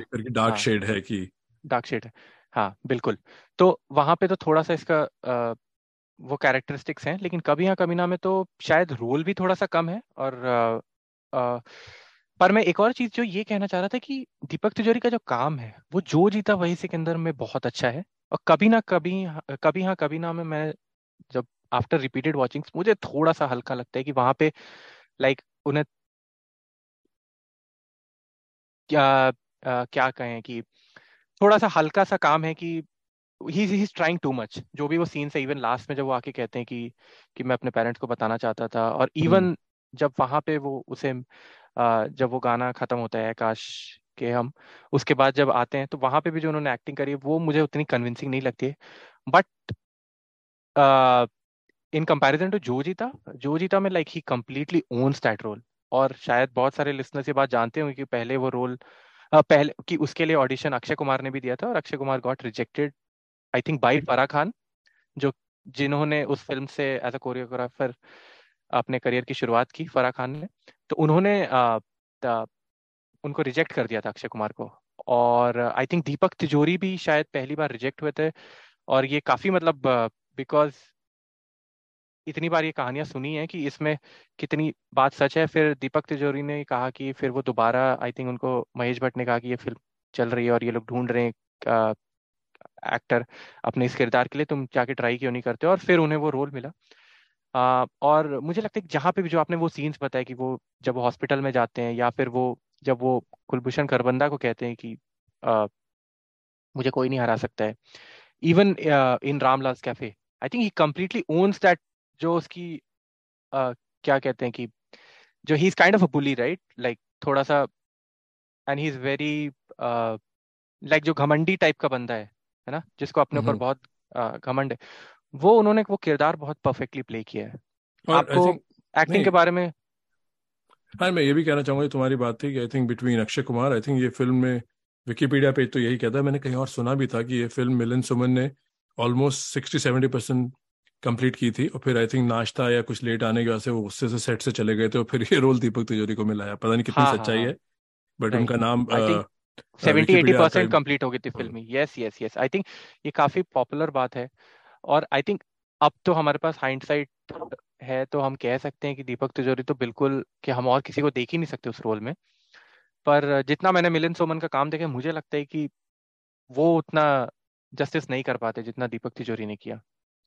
पता नहीं इस बारे में एक और एपिसोड होना चाहिए क्योंकि मैं ये नहीं मानता क्योंकि फिर हम देख ही नहीं सकते ना उनको तो आई थिंक ये गब्बर सबसे बड़ी डेफिनेशन है। तो अगर डैनी ने शोले कर दी होती गब्बर शोले हाँ। की सोल है बट तब भी शोले मुझे लगता है बहुत ही कामयाब फ़िल्म होती है फिर दुनिया को पता ही नहीं होता कि अमजद खान कौन है। तो ये कॉन्वर्सेशन तो बहुत ही मुश्किल है मेरे हिसाब से। हाँ ये है हाँ। कि भाई चाहे आकाश आमिर खान हो जो रोल ऋतिक रोशन को दिया गया था ऐसे तो बहुत रोल है जो अब हम किसी हाँ। और को इमेजिन नहीं कर सकते। संजय मुन्ना भाई शाहरुख खान को ऑफ़र हुआ था तो इस पे भी एक एपिसोड होना चाहिए बट मेरा थोड़ा सा इसमें नज़रिया डिफरेंट है क्योंकि वो कंपैरिजन तो हो ही नहीं सकता क्योंकि हमने देखा ही पर्दे पे सिर्फ़ एक बंदे को एक या एक शख्सियत को रोल करते हुए। तो नहीं वहाँ पे बात सही है वहाँ पर। बट मेरा पॉइंट ये है कि जितना आपने दूसरे का काम देखा है क्योंकि अगर जो आपने पॉइंट रखा वो भी एक तरह से सही है कि अगर सत्तर अस्सी परसेंट फ़िल्म बन चुकी थी और जो लोग उस फ़िल्म को बना रहे थे तो उन्हें मिलिंद सोमन का काम श्योरली पसंद आ रहा था। क्योंकि जिस तरह की मतलब एटलीस्ट हमने जो भी सुनी है न्यूज़ वेरीफाइड न्यूज़ वो यही है कि वो फ़िल्म छोड़ के चले गए। ऐसा नहीं था कि उन्हें फ़िल्म से निकाल दिया या कुछ हम्म। ऐसा था कि उनके परफॉर्मेंस में कुछ कमी थी। तो डेफिनेटली और मैंने तो ये सुना है कि सेवेंटी एट्टी परसेंट तक बन चुकी थी फ़िल्म। तो बिल्कुल ये बात तो है कि जो इन्होंने स्क्रिप्ट लिखी है और जो डायरेक्ट कर रहे हैं और जो जो हमसे ज़्यादा इन्वेस्टेड है फ़िल्म में अगर उन्होंने उसको if he was the first choice तो डेफिनेटली कुछ तो उन्होंने भी देखा होगा। पर मैं कह रहा हूँ कि जो मिलन सोमन का मैंने उसके बाद काम देखा है मैं उसके बेसिस पे कह रहा हूँ कि हाँ कि मुझे ऐसा लगता है कि शायद जस्टिस नहीं हो पाता पर हाँ ये एक आपका भी वैलिड तो पॉइंट है कि हाँ तुम्हारी बात तो बिल्कुल सही है क्योंकि तुम और मैं जो भी हम काम देख के ही ये वाले गैस कर सकते क्योंकि इस एक्सरसाइज में और तो किसी तरह से इस चीज़ को मुकम्मल नहीं किया जाता क्योंकि अब हम जो मिलन सुमन को देखेंगे या हम जो शाहरुख खान हाँ. को देखेंगे तो क्या वो मुन्ना भाई कर सकते थे अब ये तो एक एक हाइपोथेटिकल डिस्कशन है क्योंकि मुन्ना भाई तो हाँ. एक ही हाँ बंदे ने की है हाँ पर बाकी सारे शाहरुख खान का कैरेक्टर पूरे जो उन्होंने प्ले किए उसको लेके डिबेट हो सकती है कि भाई पर मेरा सिर्फ़ ये मानना है कि जो फ़िल्म मेकिंग है और जो हाँ। कास्टिंग है या अगर डायरेक्टर कास्ट कर रहा है या स्क्रीन राइटर कर रहा है तो ये इनकी विजन है। पर्दे पे आने से पहले साउंड इफ़ेक्ट से पहले म्यूज़िक से पहले ये इनका मानना है। तो जैसे कि सलीम जावेद ने जब अब जैसे जंजीर के बारे में कितनी कहानियाँ हैं कि धर्मेंद्र और जावेद अख्तर का ओपनली इस पे डिसएग्रीमेंट हुआ हुआ है ट्विटर पे। जावेद अख्तर ने शायद धर्मेंद्र की बात का जवाब भी नहीं दिया था। तो जो कहानी बताते हैं कि विजय के रोल के लिए पहले कितने लोग कंसिडर किए गए? हाँ। तो पर वो फ़िल्म बनी नहीं। तो फिर जब सलीम जावेद ने किसी ने इनको रेकमेंड किया फिर इन्हीं को दीवार के लिए रेकमेंड किया गया उसके बाद तो आई थिंक ये एक विजन की बात है कि किसी ने किसी को जब चूज़ किया तो मैं उस बात को बहुत बड़ा बेनिफिट और डाउट देता हूँ। जो ओरिजिनल चॉइस थी कोई रीजन रहा होगा। हाँ हाँ एंड में तो फाइनल प्रोडक्ट है कि पब्लिक को जो चीज़ पसंद आई फिर या तो उस फ़िल्म की मिसाल बन गई या फिर वो फ़िल्म फ्लॉप हो गई या फ़िल्म अच्छी नहीं थी। तो बस मेरा यही कहना है इस पे आई थिंक मैं ज़्यादा टाइम नहीं लेना चाहता। आई थिंक तुम्हारा नज़रिया बिल्कुल ठीक है बट हाँ। मैं बस ये कहता हूँ कि सुनने वालों से कि भाई इसको हम कभी प्रूव ही नहीं कर सकते। जितनी बड़ी फ़िल्म है फिर उसमें तो हम कभी प्रूव कर ही नहीं सकते कि कोई और वो रोल कर सकता था पर किसी और को पहले सोचा गया था तो अंजाम कुछ और हो सकता था अगर जो ओरिजिनल चॉइस थी अगर वो फ़िल्म कर लेते। चाहे हाँ। दिलीप कुमार हो प्यासा में चाहे डैनी हो शोले में। हाँ पर इससे मैं एक चीज़ आपसे ये पूछूँगा कि आपको हमने बात करी दीपक तिजोरी की और आमिर शाहरुख की सादिया और मामिक की। इसके अलावा आपको कुछ ऐसा लगता है कि जो बहुत ही अच्छा काम है, और इस पर मैं पहले कह लेता हूँ कि मुझे कुलभूषण खरबंदा का जो काम है, जो जीता वही सिकंदर में, वो टॉप क्लास लगता है। आई जस्ट फील कि जो बाप वाला जो रोल है और स्पेशली एक सीन जो है कि जो लास्ट में वो जिस तरह से कर रहे हैं कि थोड़ा, और और वो जिस तरह से like he is just excited वो जिस तरह का एक्साइटमेंट वो दिखा रहा है as a father as a coach right Sanju के रेस के दौरान लास्ट मोमेंट पे मतलब क्योंकि वो जब रेस चल रही है तो वो हर सब पे कैमरा जाता है। मामिक पे जा रहा है आयशा जुल्का और देवन भुजानी और आदित्य लखिया पे है पूजा बेदी पे आगे बात करते हैं। पूजा बेदी है और अ, देव मुखर्जी जो कोच हैं राजपूत के उनके। पर वहाँ पे जो इमोशंस मतलब कुलभूषण खरबंदा खरबंदा दे रहे हैं और यहीं से मैं जस्ट एक कनेक्ट करूँगा लगान पे क्योंकि मैं वो लगान का भी अगर आपको वो सीन याद होगा कि जब वो हैट्रिक लेता है आ, कचरा तो उस समय वो जस्ट अपनी जो माला पहन रहे थे वो ऑलमोस्ट एक मोमेंट के लिए निकालने की कोशिश करते हैं और फिर रख देते हैं बिकॉज़ इज़ अ राजा। तो वो जो एक्टिंग है खरबंदा साहब की मैं समझता हूँ कि वो मेरे जहन में मतलब घुसी हुई है और वो सीन ऐसा है कि मैं जाके दोबारा देखता हूँ कि उनकी एक्टिंग स्पेशली और अगर कभी ना कभी ना की बात करें तो दो दो लोग होंगे Naseeruddin Shah even though I still haven't made up my mind कि उन्होंने जो वो एक्सेंट पकड़ा है एज अ फादर का बट वो देखने में बहुत अच्छा लगता है नसरुद्दीन शाह साहब को वहाँ पे जो वो जिस तरह से बोलते हैं ये सुनील कि इधर से जाओ या उधर से जाओ गॉड सब तरफ़ गॉड का रास्ता जाता है और इवन जब उसको वो समझा रहे हैं कि no no no no no this is cheating तुमने हम्म। झूठ बोला वो जिस तरह से बोल रहे हैं मतलब मुझे तो बड़े पसंद है और finally Goga Kapoor it's also very remarkable for me कि गोगा कपूर को मैंने जितना भी देखा है फ़िल्मों में हमेशा एज अ विलन ही देखा है। मैंने उनको कभी भी इस इस तरह के रोल में नहीं देखा था, लेकिन वो जब वो एंटर करते हैं वो क्लब में एज डॉन एंथनी और जो उन्होंने लहजा पकड़ा है, वो भी मतलब I think now it's like again a cult character for everybody कि वो जिस तरह से उन्होंने प्ले किया है। तो आपको कुछ है मेन किरदारों और इनके अलावा की और आई जो आपको बहुत अच्छे लगते हो इन दोनों फ़िल्मों में? नहीं बस मैं इस बात को दूसरे अंदाज में कहना चाहूँगा। आई थिंक तुमने काफ़ी ग्राउंड कवर किया यहाँ पे तो रिपीट हाँ। वो रिपीटिंग हो जाएगा मेरे हिसाब से क्योंकि मैं सहमत हूँ ज़्यादातर। तो ये कहना चाहूँगा कि कभी ना कभी ना इस वो आई थिंक बहुत करीब है एक आर्ट हाउस फ़िल्म से क्योंकि मैंने कुंदन शाह के बारे में जो सुना है मैंने उनका काम बाद में देखा है थोड़ा बहुत। तो आई थिंक उसमें कैरेक्टर थोड़े रियल हैं। पर जो टिपिकल हिंदी फ़िल्म की जो इमोशंस और बॉलीवुड एक्टिंग है वो आपको जो जीता में दिखती है। और मैं तुमसे हाँ। बिल्कुल सहमत हूँ कुलभूषण करबंदा हो चाहे मामिक हो चाहे आयशा झुल्का हो चाहे दीपक तिजोरी हो यहाँ पे लग रहा है कि आमिर खान के अलावा सब अपनी ए गेम पे हैं। तो चाहे पूजा बेदी हाँ। हो राइट तो और हाँ हाँ। कभी या कभी ना में जो तुम तुमने बोला कि क्रिस और आना की भी जो एक्टिंग है और जिनके रिलेशन है उनकी जो दोस्तियाँ भी हैं जैसे यस और सुनील की दोस्ती है पर वो घोड़े और मकसूद वाली दोस्ती नहीं है। हाँ। राइट तो आई थिंक वहाँ आई थिंक थोड़ी कैरेक्टराइजेशन भी ज़्यादा डीप है हाँ कि फ़िल्म वहाँ पे बस हाँ। आपको सॉरी इंटरप्ट करूँ वहाँ पे वही है कि जो संजय का कैरेक्टर है वो उनसे भी लड़ लेता है कि तेरे को ऐसा नहीं करना चाहिए था अंजलि के साथ। वो कहते हैं ना उसको तो बोलता है कि जाओ मुझे किसी की ज़रूरत नहीं है। संजय वहाँ पे। पर यहाँ पे आई थिंक यसडी के आई थिंक वो यहाँ पे भी सुनील जो है वो कहता है कि तुम्हें जूते पड़ेंगे जाओ वो गाना बजाओ। लेकिन यसडी आता है उसके पास। I think that's a very like a light movement और उन्होंने अच्छा एक मूवमेंट दिखाया है कि कि जो आपका फ्रेंड है वो आपको कहते हैं कि अगर तू बोलेगा तो मैं भी बैंड छोड़ दूँगा। हम्म। राइट तो ये सब चीज़ें मतलब कनेक्शन दिखाने की आ, कोशिश करी है कि ऐसा नहीं है कि वो कि हीरो की फ़िल्म है तो उसमें जो जो आपके जो आप कहते हैं कि सपोर्टिंग कास्ट है उसको बिल्कुल भी तवज्जो नहीं दी गई। और इसीलिए आई थिंक मुझे भी ऐसा लगता है कि जो भी महान फ़िल्में होती हैं जो टाइमलेस फ़िल्में होती हैं उनके ये सब जो किरदारों पे कितना काम किया गया राइटिंग में वो बहुत मैटर करते हैं। सॉरी मैंने आपको इंटरप्ट किया नहीं पर नहीं आई थिंक हाँ। बल्कि मुझे नई थॉट दे दी। आई थिंक इसी पॉइंट को मैं आगे लेके जाता हूँ। कभी ना कभी हाँ। ना में आई थिंक सुनील और जो लव एंगल है राइट वो हाँ। प्रोटैगनिस्ट है सुनील का प्यार और सुनील की चाहत। जो जीता में काफ़ी सब प्लॉट्स हैं। प्यार तो बहुत एंड में आता है वो क्योंकि आयशा झुलका की तरफ़ से ही है वन साइडेड वहाँ पे एक यूथफुल एवोल्यूशन है एक लड़कपन है एक दोस्ती एक भाई एक भाई का जैसे तुमने कहा कि भाई मामिक का रोल काफ़ी ज़्यादा गहरा है कंपेयर टू साथिया सिद्दीकी क्योंकि मामिक उस फ़िल्म के एक तरह सेकेंड हीरो है। तो हाँ। जो जीता में जो प्लॉट है वो प्यार से बहुत दूर है। वो दोस्ती और एवोल्यूशन और, और एक यूथफुल एवोल्यूशन पे ज़्यादा ध्यान दिया गया है। तो वहाँ पे आई थिंक किरदारों को भी और अ, उस रोल में घुसने का मौका दिया डायरेक्टर और स्टोरी स्टोरी स्क्रीन राइटर्स ने। और कभी ना कभी ना में आई थिंक एक सेट गोल है सबका पोजीशन मेरे हिसाब से सेट है कि वो सुनील की जर्नी है बस। यस हाँ भी वो संजू की जर्नी है बट वहाँ पे और लोग उस जर्नी को इम्पैक्ट करते हैं। यहाँ पे सुनील ही गलत कर रहा है सुनील ही सही कर रहा है। ठीक है गोगा कपूर का रोल मैं मानता हूँ काफ़ी इम्पैक्टफुल है कि वो टाइन होता है कि कैसे एक हीरो है जो अपने प्यार में डॉन के आगे भी बहक जाता है आई थिंक वो बिलीवेबल लगता है थोड़ी देर के लिए। तो आई थिंक यहाँ दोनों फ़िल्मों में आई थिंक अपनी हाईलाइट्स हैं। तो पर हाँ एक बात है जो मैं चाहता हूँ कि हम भूले ना जो रियलिज्म आइडियलिज्म की बात मैंने पहले उठाई थी जो जीता के लिए आई थिंक तुम्हारी एक बहुत ज़बरदस्त ऑब्जर्वेशन है वो शेयर करो सबके साथ।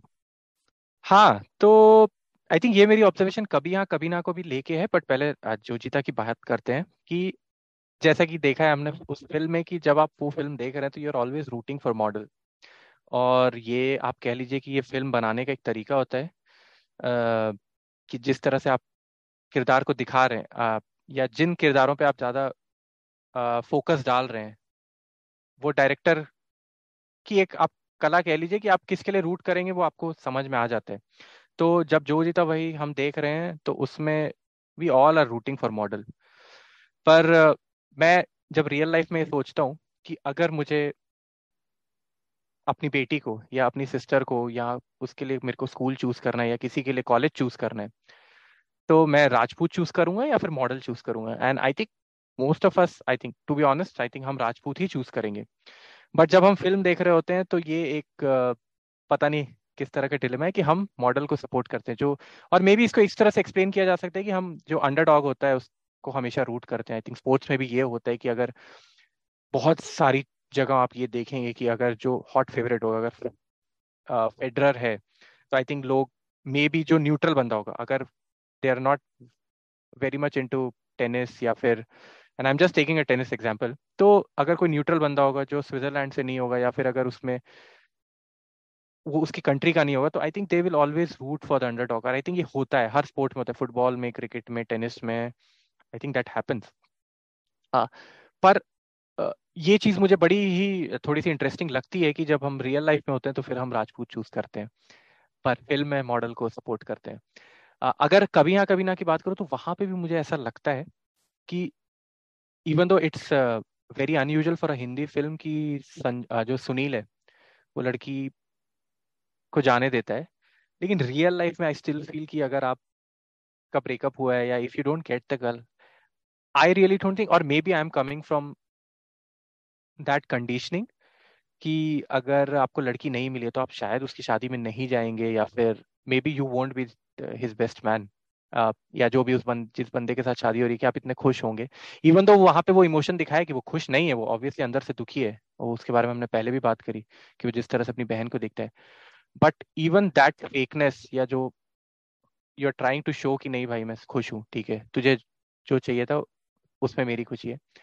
That is a little unusual in real life और मैं इस पे फ़िल्म पे जज इसमें मैं बस ये कहना चाहूँगा कि मैं फ़िल्म को जज नहीं कर रहा हूँ इट्स जस्ट एन ऑब्जर्वेशन कि how what happens in films is a little different than uh, what happens in like real life or how we take decisions uh, in real life is very different from how we take decisions in films नहीं I think film तो जैसे हमने पिछली podcast में कहा था film एक abstract है तुमने बहुत गहरी बात कही है इस पे अगर दरवाज़ा हमने खोल दिया तो ये बात कहाँ से कहाँ पहुँच सकती है कि भाई हम यू you नो know, चाहे कहानी के ज़रिए ही हम एक फैंटेसी और एक एंटरटेनमेंट की दुनिया में तो हम हमारा सही गलत थोड़ा डिफरेंट है।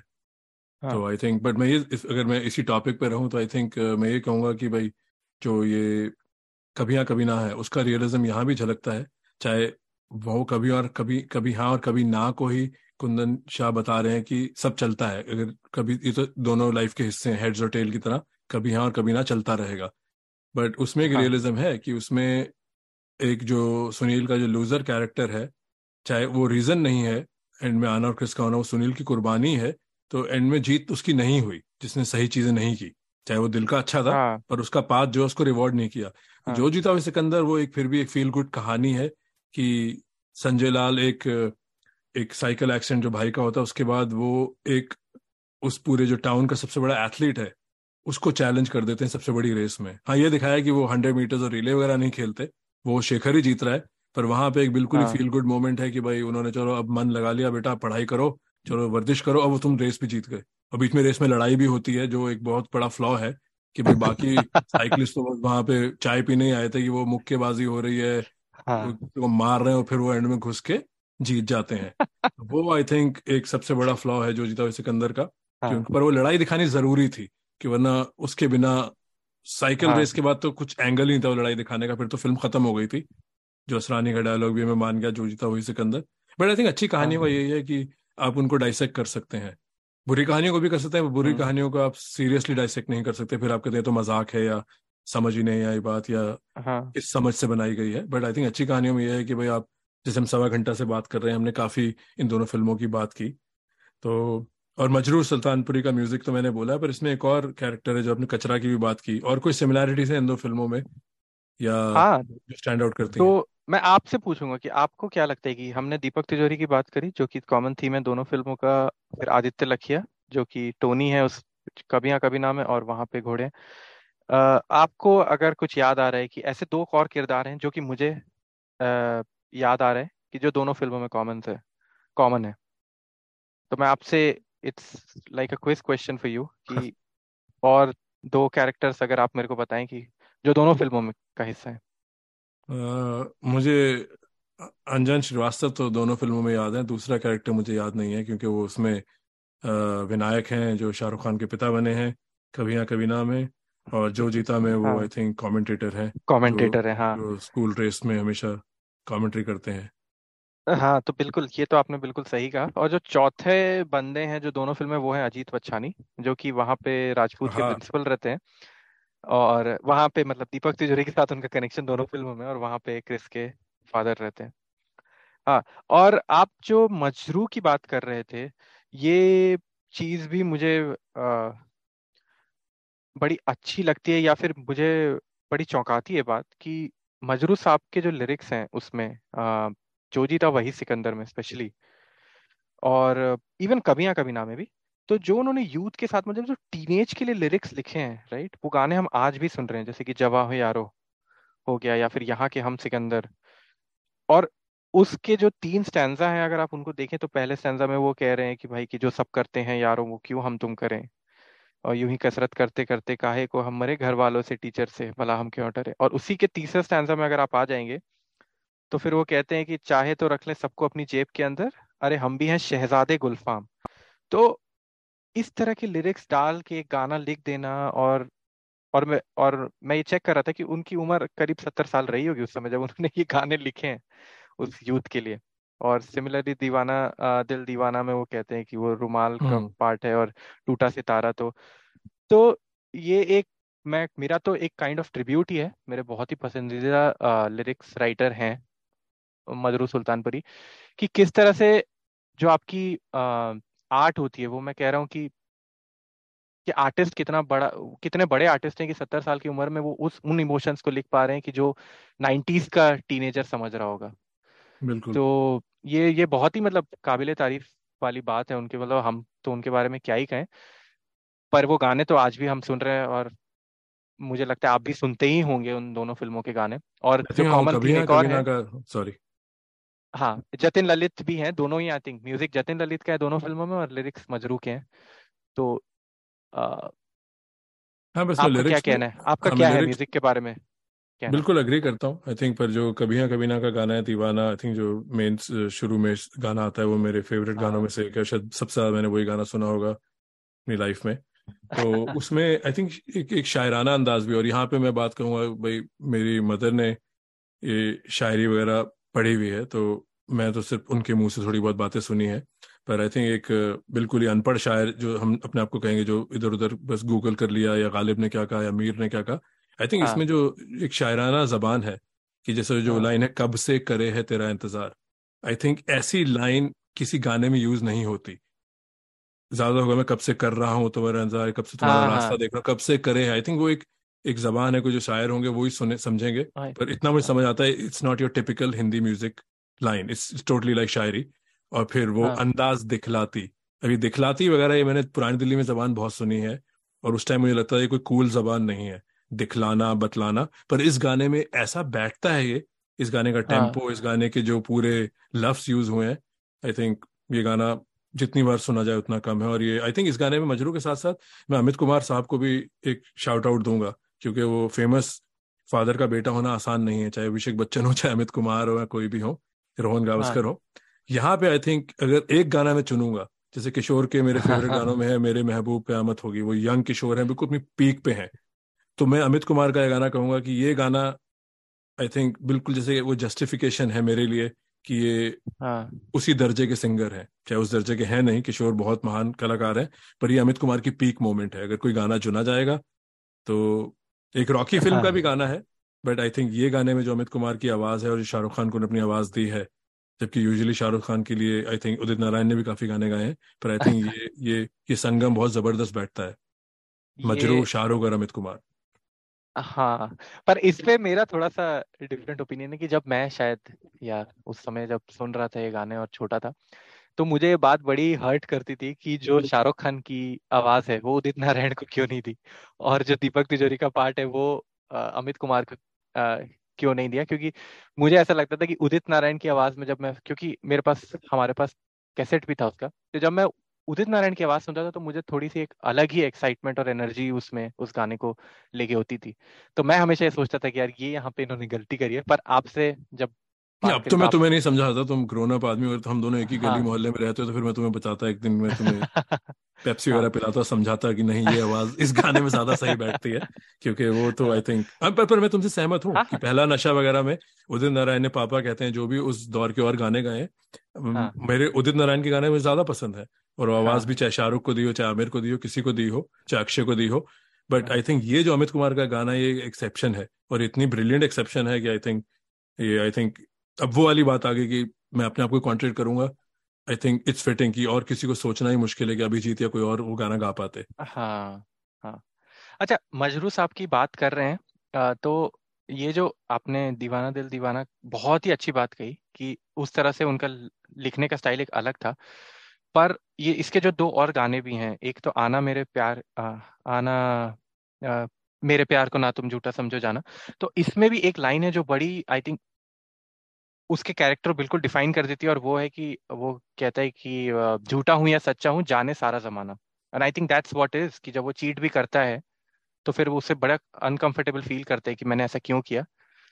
और फिर जाके वो सबके सामने वो बता देता है। तो ये आई डोंट नो कि उन्होंने जानबूझ के डाला बट आई थिंक उसके कैरेक्टर को भी बहुत डिफाइन करता है सुनील का, कि मैं जैसा भी हूँ, सब मेरे को जानते हैं कि I am not a fake person और एक और जो सेकंड बात मैं कहने वाला था कि जो की लिरिक्स जो बड़ा हिट करता है वो है कि जिस तरह से आई थिंक ये हमने गुलजार साहब को देखा है कि इस तरह से वो करते हैं कि लिखते पर यहाँ पे जो मजरू साहब ने कहा है कि बंसी को लकड़ी सदा समझे समझा किए तुम पर उसके नगमों की धुन कहाँ सुन सके तुम? तो मतलब जो मैं भी ऐसा कोई बहुत बड़ा अ, शायरी जानने वाला नहीं हूँ पर बड़े अच्छी लगती हैं ये लाइंस जो सुन के और फिर आती है कि दिए की माटी देखी देखी ना उसकी ज्योति।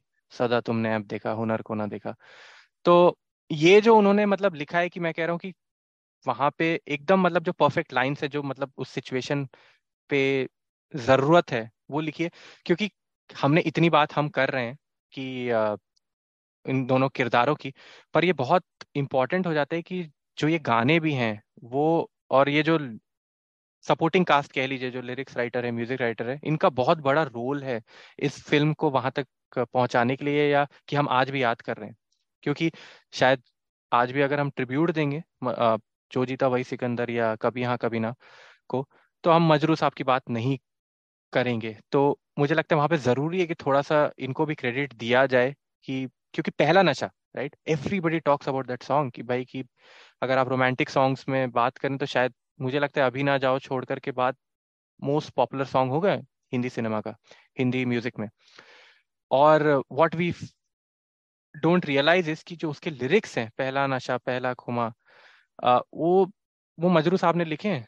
और तो मेरे लिए तो मतलब आई फील कि उनको और ज़्यादा सेलिब्रेट किया जाना चाहिए ऐसे लोगों को कि कि उनका भी उतना ही इम्पोर्टेंट हाथ है कि इन सब लैंडमार्क फिल्म्स में जितना कि हम कह लें कि शाहरुख का, आमिर का, मंसूर खान या कुंदन शाह साहब का है।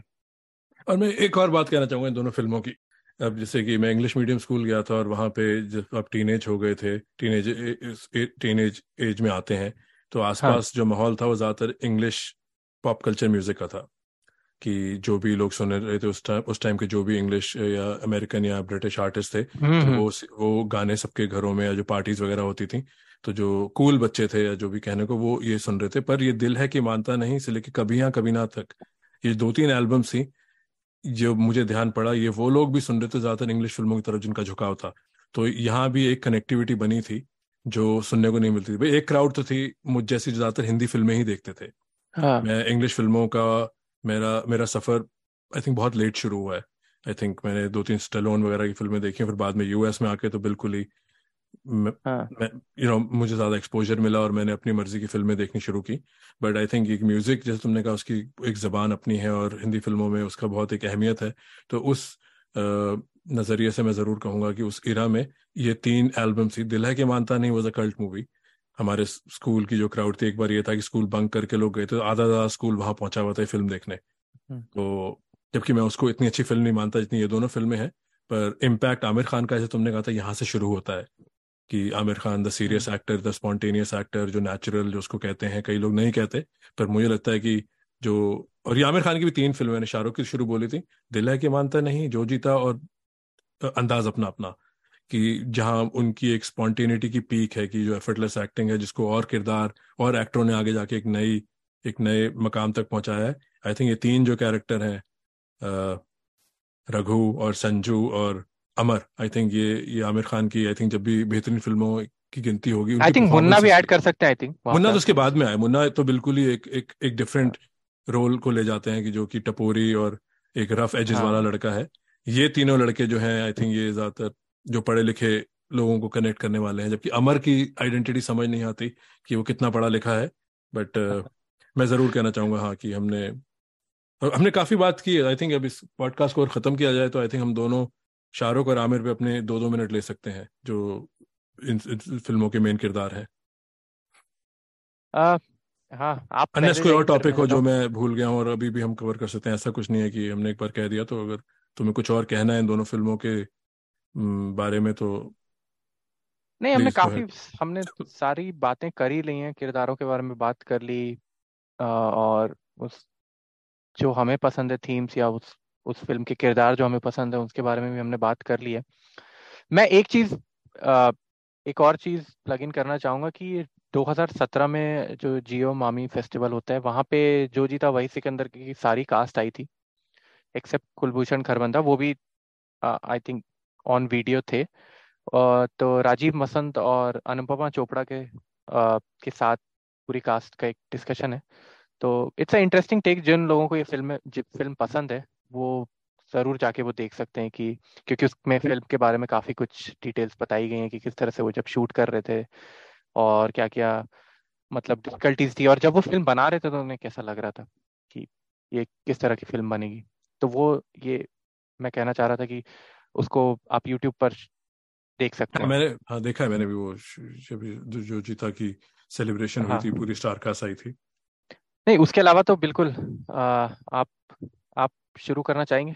हाँ मैं, मैं करियर ग्राफ से करूँगा क्योंकि हमने फ़िल्म के बारे में तो काफ़ी बात कर ली पर आई थिंक इन दो एक्टर्स के बारे में बात करेंगे।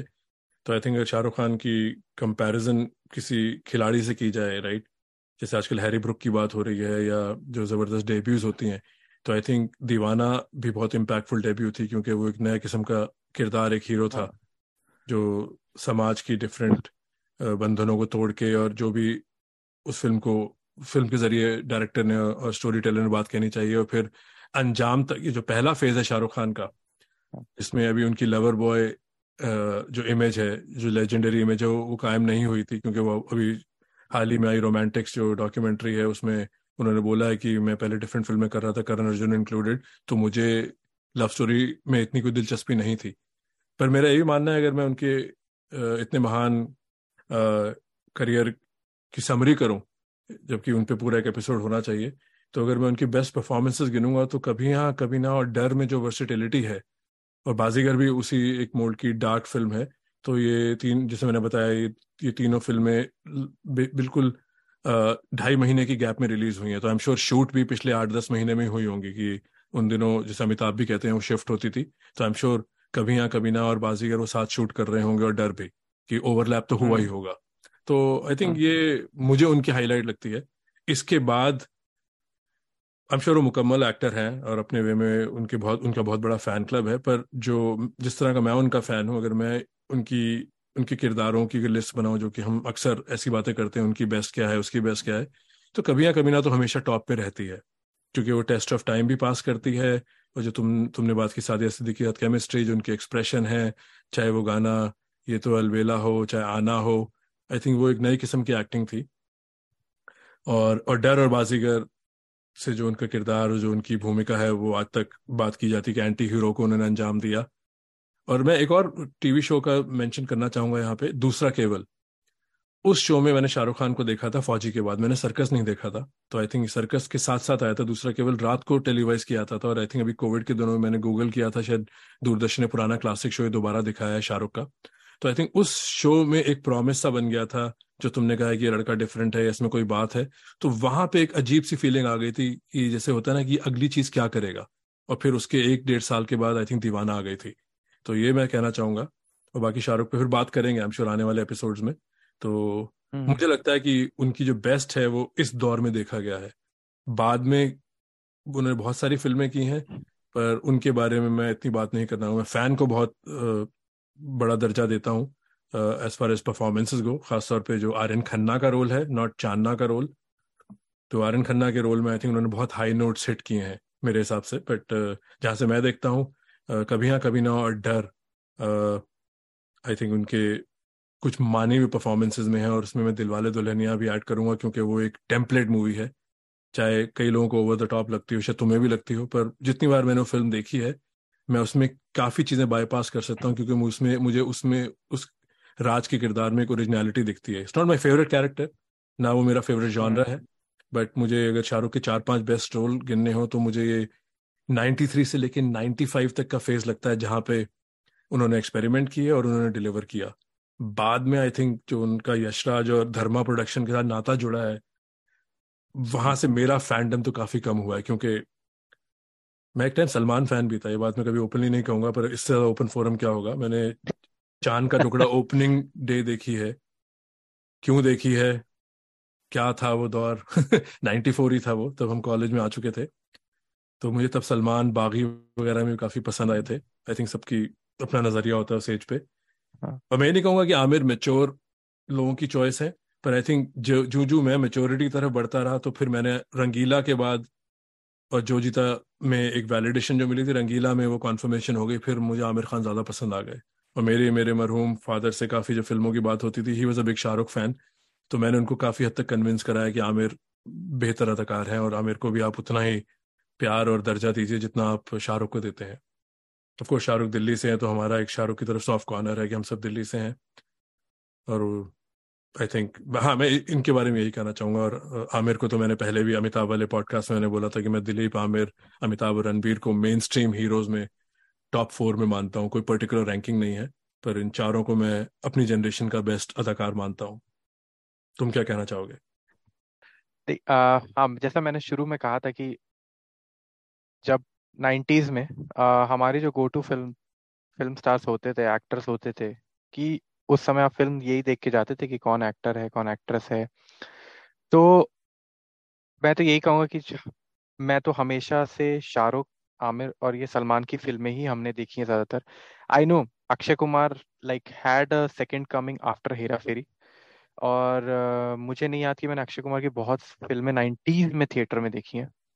बारिंग अ फ्यू लाइक मोहरा और इनको हटा दें अगर तो।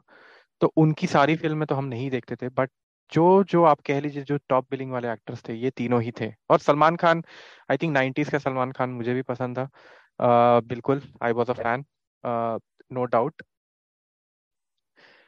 पर एक ये बहुत पता नहीं कुछ लोगों को अजीब भी लगता है जब मैं कहता हूँ कि मैं एक्चुअली बिकॉज़ अब तो ये फ़ैन वॉर्स इतने आ गए कि it's like Shahrukh versus Aamir and I think it's also in the mainstream media also ऐसा नहीं है कि हमेशा लोग ये बात करते हैं कि Shahrukh Aamir and all that पर मुझे मैं हमेशा से दोनों का फ़ैन रहा हूँ और एक्टिंग एक ऐसी आर्ट है मैं समझता हूँ कि कुछ रोल्स हैं जो कोई एक पर्टिकुलर एक्टर कर सकता है जो दूसरा नहीं कर सकता है।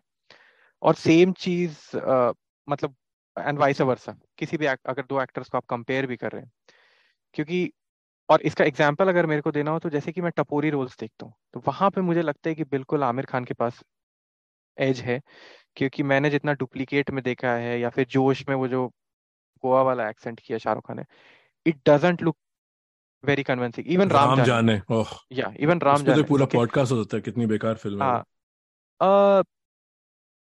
और वही अगर आप रंगीला और गुलाम में देखें आमिर को तो I think he aces that role पर अगर आप उसका वाइस वर्सा करें शाहरुख से कंपेयर करें तो मैं समझता हूँ कि रोमांटिक रोल्स में जैसे कि और कुछ किरदार हैं जैसे कि राजू बन गया जेंटलमैन या फिर यस बॉस एंड और शाहरुख की अगर बाजी का डर भी ले लें जो कि थोड़े एंटी हीरो टाइप के हैं वहाँ पे मुझे लगता है कि आमिर खान ने तो वैसा रोल नहीं किया। एक उन्होंने अ, अर्थ में किया है जो कि बहुत अच्छा काम है उनका। बिल्कुल like that I feel that is one of his top works पर वो जो एक नेगेटिव है ना, जो एक हीरो है, जो ऑब्सेशन वहाँ पे, जो हम डर की बात की even I am a very big Darr और बाजीगर और अंजाम फ़ैन वो चीज़ मुझे लगता है कि वो अगर शायद वो फिर वो जो पहली वाली बात आ जाती है कि जिसने किया नहीं, उसको कैसे जज करे बट मुझे लगता है वहाँ पे शाहरुख खान के पास एज है। ओवरऑल अगर मेरी ओपिनियन की बात करें तो आई स्टिल फील कि आमिर खान को मैं थोड़ा सा ऊपर रखता हूँ in terms of acting Shahrukh Khan से। मुझे लगता है he is a better actor even though I am very very disappointed in Aamir Khan in the last ten years I feel कि वो लाइक like, जो वो कह रहे हैं वो वो करके नहीं दिखा रहे हैं मतलब कि वो जिस तरह की बातें करते I think he and it's just coming out because I am his big I am a big fan of him तो मुझे लगता है कि पिछले दस साल में तो उन्होंने बहुत डिसअपॉइंट किया लेकिन हाँ मैं ये मानता हूँ कि जो उनकी एक्टिंग है वो थोड़ी सी मैं शाहरुख खान से ऊपर रखता हूँ। But having said that I am a big Shahrukh Khan fan और जैसा कि आपने कहा, मुझे लगता है कि आपने उनका जो पीक रखा है कि वो कभी हाँ कभी ना डर एंड अंजाम के आसपास, मुझे लगता है स्वदेश, कल होना हो एंड ऑल दैट में इवन एक उनकी फ़िल्म है वन टू का फोर जो कि मुझे बड़ी पसंद है, जहाँ पे मुझे लगता है कि वो बहुत अच्छी एक्टिंग की है। एक again not a very great film हाँ हम तुम्हारे हैं, सनम। जहाँ पे मेरे को लगता है कि like Shahrukh Khan is just top notch तो ये सब भी फ़िल्में हैं जहाँ पे मुझे बड़ा पसंद आया उनका काम। लाइक चक दे इंडिया तो है ही। I think one of his celebrated work overall मैं आई थिंक शाहरुख खान के साथ भी वही प्रॉब्लम है जो अमिताभ बच्चन के साथ शायद मिड एटीज में हुई थी कि जो मनमोहन देसाई और ये प्रकाश मेहरा के चक्कर में रह के उन्होंने ये सब हल्की फ़िल्में की, मुझे लगता है शाहरुख खान ने भी बहुत कुछ जो बीच का काम है, वो काफ़ी हल्का काम है उनका। मुझे लगता है कि उनमें बहुत ज़्यादा काबिलियत है, मैं समझता हूँ कि, और वो अभी भी कर सकते हैं। बहुत अच्छी एक्टिंग और बहुत अच्छी फ़िल्में कर सकते हैं। पर, स्पेशली बीच में तो उन्होंने काफ़ी खराब फ़िल्में, अब नाम नहीं ले रहा हूँ, पर कुछ फ़िल्में हैं जो कि उन्हें नहीं करनी चाहिए। और एंड में इस बात पे करना चाहूँगा कि जो आमिर और शाहरुख हैं दोनों I think there both are fifty fifty seven now और ये हमने अमिताभ बच्चन को देखा है कि he struggled with this in the early nineties जब उन्हें समझ में नहीं आ रहा था किस तरह की फ़िल्में करनी है और फिर वो लाल बादशाह और मृत्युदाता जैसी फ़िल्में कर रहे हैं, Kohram where he is completely not in a zone I think Aamir Khan के साथ ऐसा कोई ये नहीं है, पर आई थिंक अभी भी वो एज अ हीरो बन के आ रहे हैं। राइट? लाल सिंह चड्डा हो गया ठग्स ऑफ़ हिंदुस्तान शाहरुख खान के साथ जो भी उनकी अभी film I, Pathaan obviously did very well अब जो अगली आने वाली है, जवान और डुंकी उसमें भी वो हीरो ही है। पर मुझे ऐसा लगता है कि now it's both of these actors they have the capability like Amitabh Bachchan as an actor कि ये दोनों में काबिलियत है कि कैरेक्टर एक्टर वाले रोल्स भी बहुत अच्छे से कर सकते हैं, अगर इन्हें सही की स्क्रिप्ट मिलेगी। और स्पेशली अब ओटीटी आ गया आई डोंट नो कितना ये लोग अट्रैक्ट होंगे because at the end of the day दोनों बड़े स्टार है दोनों लाइक बॉक्स ऑफ़िस पे नज़र रहती है कि इतना पैसे कमाने चाहिए। पर मैं समझता हूँ कि अगर इन्हें कुछ अच्छा किरदार मिले तो ये दोनों परफॉर्म कर सकते और यहाँ पे एक और चीज़ मुझे अभी जस्ट याद आ रही है कि आमिर खान को एक्चुअली दिवाकर बनर्जी की जो ब्योमकेश बख्शी वाली फ़िल्म है उसमें रोल ऑफ़र हुआ था and I think he rejected it और वो फिर नीरज काबी का जो रोल है वो वाला उनका रोल था और उन्होंने वो रिजेक्ट किया था. आई स्टिल फील कि लाइक एज एन एक्टर जो कह रहे हैं कि मैं बड़ी सोच समझ के फ़िल्में करता हूँ एंड मैं बहुत टाइम देता हूँ may obviously it's his personal choice but I feel कि that was a role that अगर उनको ऑफ़र किया गया था so he could have played that role because वो डार्क शेड वाला रोल था और उन्होंने बहुत सालों से वैसा रोल नहीं किया है तो उनको करना चाहिए था. और again it's coming as a fan लोग बहुत बोलेंगे कि तुम कौन हो? आमिर खान बताने वाले लेकिन I am just saying as a fan ये मेरी ओपिनियन है कि दे आर बेटर बिल्कुल ओपिनियन बनती है। इतना टाइम दे हाँ. रहे हो इतनी बातचीत कर रहे हो इतनी फ़िल्में देखी हैं वो तो आई थिंक ये सब बहुत ही सब्जेक्टिव बातें हैं। तुम्हारी ओवरऑल ऑब्जर्वेशन सही है कि भाई एक स्टार हो या चाहे एक्टर हो इन दोनों के केस में दोनों बहुत बड़े स्टार हैं। तो आई थिंक उनकी चॉइसेस उन्हें डिफाइन करती हैं। जो बॉक्स ऑफ़िस ऑब्सेशन है वो आजकल बिल्कुल हर बंदा गिनती करता है और मैं भी पठान की गिनती में पड़ गया मुझे समझ नहीं आया क्यों मैंने वो गिनती इतनी फॉलो की। आई थिंक अब इसको रैप हाँ, कर सकते बस हैं। हमारे संजू फाइनल फाइनल तो कुछ नहीं मेरा एक मुझे एक याद बात याद आई कि मैं जब ये देखता था चोजी था वही सिकंदर बचपन में तो एक वो होता है ना कि बार बार देख रहे हैं तो मुझे एक चीज़ बड़ी मैंने याद कर ली थी।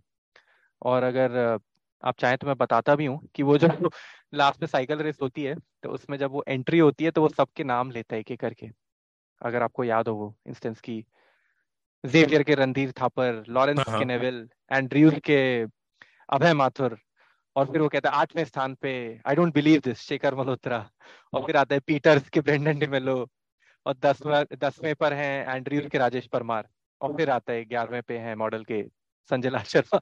तो पता नहीं इतना मुझे इतनी अच्छी लगती थी फ़िल्म की मैंने ये भी चीज़ एकदम याद कर ली थी कि ये कौन कौन रेस में फ़र्स्ट सेकंड थर्ड आ रहे हैं अभी बार बार देखे मैं आनंद को शार्ट आउट देना चाहूँगा जो मेरे काफ़ी करीबी दोस्त है और उनकी भी फेवरेट फ़िल्म है। तो जब हमने कोविड में फ़िल्म डिस्कस की थी एक्चुअली हम फ़िल्में डिस्कस कर रहे थे आमिर खान की तो ये फ़िल्म का ज़िक्र मैंने नहीं किया था। तो आनंद अच्छा। ने व्हाट्सएप में बहुत ही ज़बरदस्त मैसेज डाला था जो मेरी आखिरी लाइन होनी चाहिए इस शो के लिए। एंड फ्रॉम बारामुल्ला घाट जो जीता वही सिकंदर। हाँ। और ओके हाँ। बस कभी हाँ कभी ना के लिए भी वो कहूँगा कि वो एंडिंग भी उसकी भी बड़ी प्यारी एंडिंग है कि जिस तरह से वो गोगा कपूर की अरे इसका टेंशन मत लो।